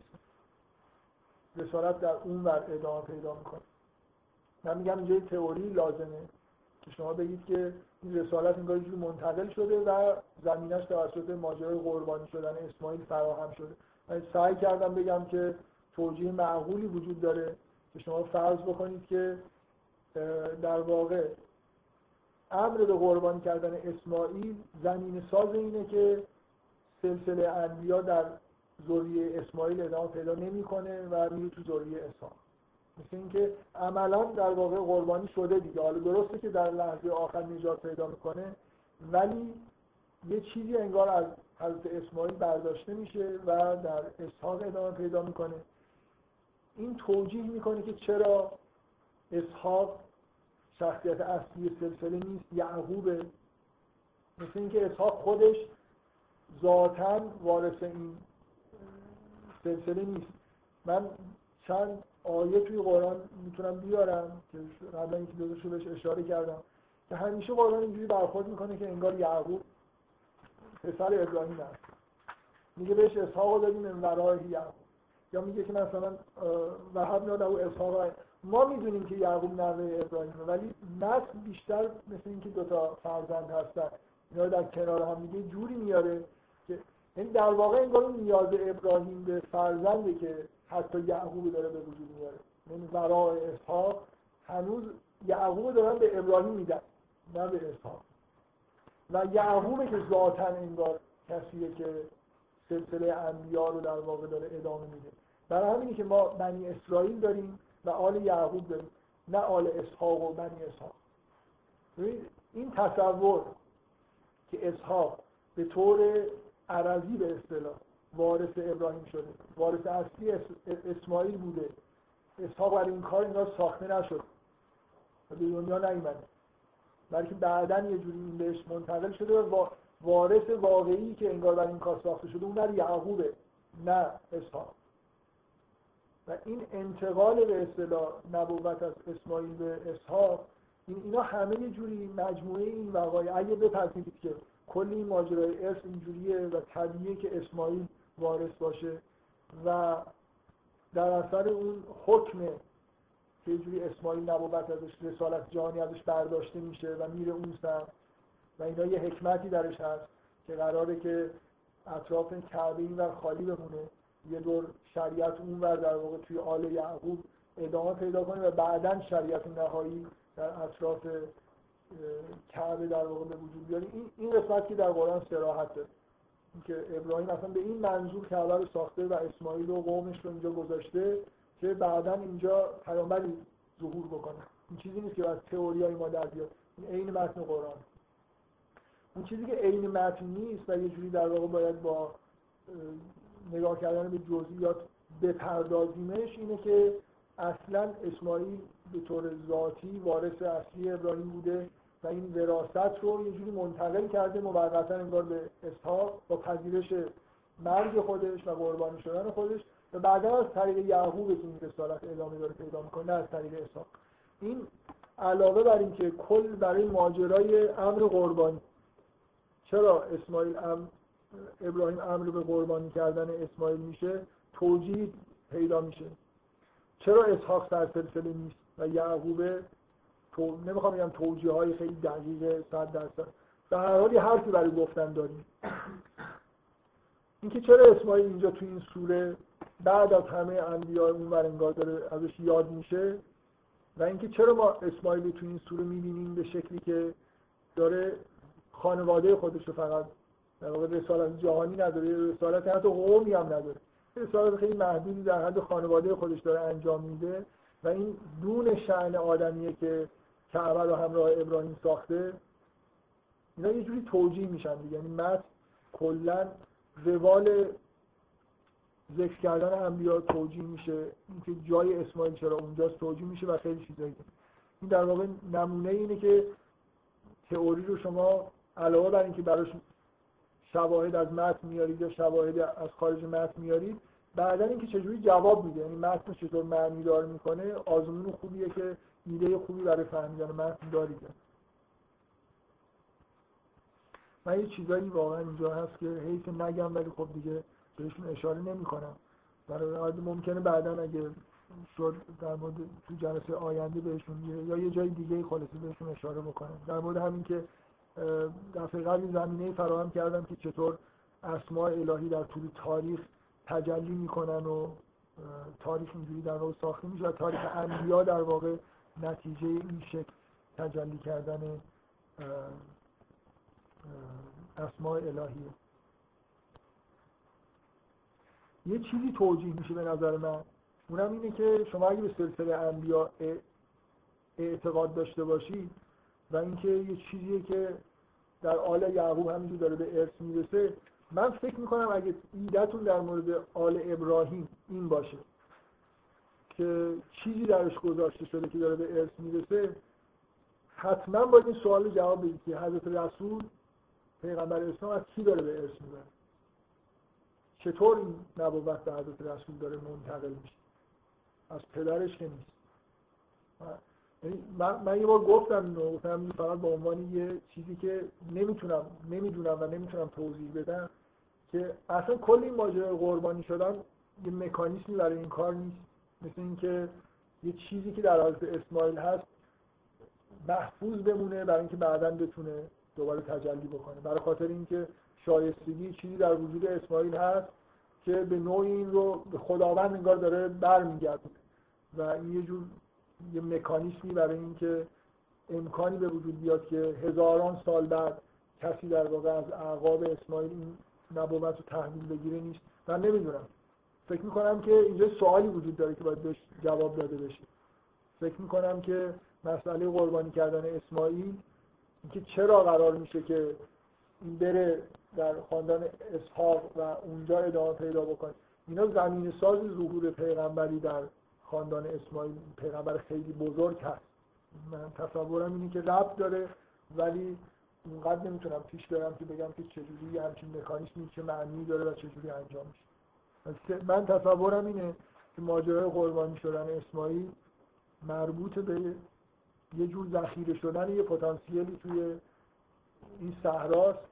برای اینکه دست نخورده اینجا چیزی بمونه و بشه بعدا مثلا یه پیامبر بزرگی اگر نه شما باید یه جوری بگید از حضرت مسیح داره یه چیزی رو پیامبر ما منتقل میشه نمی‌دونم. به هر حال فکر می‌کنم این سوال سوال به جایی که حضرت رسول از کجا رسالت رو در واقع تو آل ابراهیم به دست میاره ممکنه همینجوری هم نفر بگه که فل بداره همونجوری که حضرت ابراهیم به دست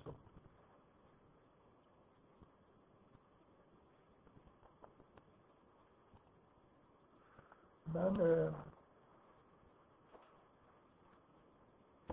یه چیزایی رو نمیگم فقط به مناسبت این که در نزدیکی به قربان هستیم می‌خوام یه اشاره ای بکنم. همیشه من از این شکایت می‌کنم که اینجور حرف زدن در مورد قرآن در این که خوبیایی داره ولی آدم از این چیزایی هم دور می‌کنه. یعنی مثلا سوره مریم بار عاطفی بسیار بسیار عمیقی داره و زیاد فکر کردن به یه متن ممکنه نتیجهش این باشه که شما هر دفعه دارید می‌خونید در حال دو تا چهار تا باشید و یه چیزا رو بشمرید و ضرب تقسیم بکنید. و آخرش هم یه جایی که به یه لحظه می‌رسید که خیلی بار عاطفی داره اصلا متوجه نشید که اینجا یه حسی باید بهتون دست بده. من می‌خوام واقعا حالا به مناسبت عید قربان حالا هست یا نه چند باره که قراره که اینو بگم و به اصطلاح میمونه. اونم از من اگه بپرسید که این سوره پیک های عاطفیش کجاست؟ برای شخص من با توجه تصوری که از حضرت اسماعیل دارم واقعا پیک عاطفیش این جاییه که حضرت اسماعیل بعد از اینکه این سلسله انبیا رفته اونجا رفته تا از موسی اومده. می‌دونید اصلا اونجا یه چیزی هست یه ماجرایی که اصلش در واقع مال حضرت اسماعیل ولی حضرت اسماعیل یه جوری بنا به خواست خدا گذشته از یه چیزی. من تصوری از حضرت اسماعیل دارم که زندگی همچین آدمی با این عظمتی که در درونش هست در تنهایی سخت بوده. یعنی مثل یه آدمی که مثلا استعداد ریاضی خیلی بزرگی داره ولی مجبور میشه که برای خانوادهش مثلا بره چه می‌دونم انبارداری بکنه. رامانوجان انبارداری می‌کرد یه مدتی در تو درسته خب کلک می‌زد و تمام مدت داشت ریاضی کار می‌کرد. ولی فکر کنید که کلک نمی‌تونست بزنه. مثلا کارگر کشتی می‌شد و تمام مدت باید مثلا یه کاری این آدم بهش سخت. من احساسم اینه که اسماعیل از این نظر بهش سخت گذاشته و یه چیز به اصطلاح گذشتی که انجام داده اینجوری نبوده که فقط اون لحظه بپذیره که کشته بشه که پذیرفت. و پیک عاطفی این دوتا آیه اینه که اولا شما از این آیه ها به سراحت می‌فهمید که اسماعیل به اون وعده ای که به پدرش داد وفا کرد. که گفت که ستجدنی انشاءالله من الصابرین این صادق الوعد اشاره به اینه که و طبعا اشاره به این که بعدا هم همچنان به این وفای خودش ادامه داد. یعنی نه تنها اونجا وقتی قرار شد پدرش اینو بکشه هیچ دست و پایی نزد و کاری نکرد که پدرش مثلا یه جوری متزلزل بشه و صبر کرد. و سایر اوقات زندگی خودش هم با اینکه بهش سخت میگذاشت خیلی خوب صبر کرد. و اینجا تجلیلی در واقع داره از حضرت اسماعیل میشه که به خوبی در واقع همین این چیزها رو گذرون و خیلی لحن چیزی در واقع اینجا وجود داره نسبت حضرت اسماعیل. ببینید مثل اینکه خدا یک کسی رو برای یه پادشاهی خلق کرده ولی این بنا به مساله این پادشاهی رو به اصطلاح خل شده. و حالا یه آدم ساده ای شده که در بیابان داره برای خودش زندگی می‌کنه و حد اکثر به خانوادهش امر به سلات و زکات داره می‌کنه در حالی که این مرد بزرگیه که شاید مثلا خطیب بزرگ می‌تونست یه قومی رو در واقع هدایت بکنه. حرفای زیادی برای گفتن داشت که جای چندانی برای گفتن پیدا نکرد. این دیدن اسماعیل بعد از اینکه سلسله انبیا مرور میشه موسی رو مخصوصا می‌بینید که پر مشغله ترین رسول این سلسله است. همراه با هارون. تنهایی نمی‌تونه رسالتش انجام بده. یه نفرم کمکشه. و بعد یه دفعه کات شدنش به محیط خلوتی که حضرت اسماعیل برای خودش در کلبه ای مثلا در بیابان حد اکثر کاری که می‌تونه انجام بده اینه که زن و بچهش بگه مثلا نماز و زکات بخونید. این گذشتی که حضرت اسماعیل انجام داده.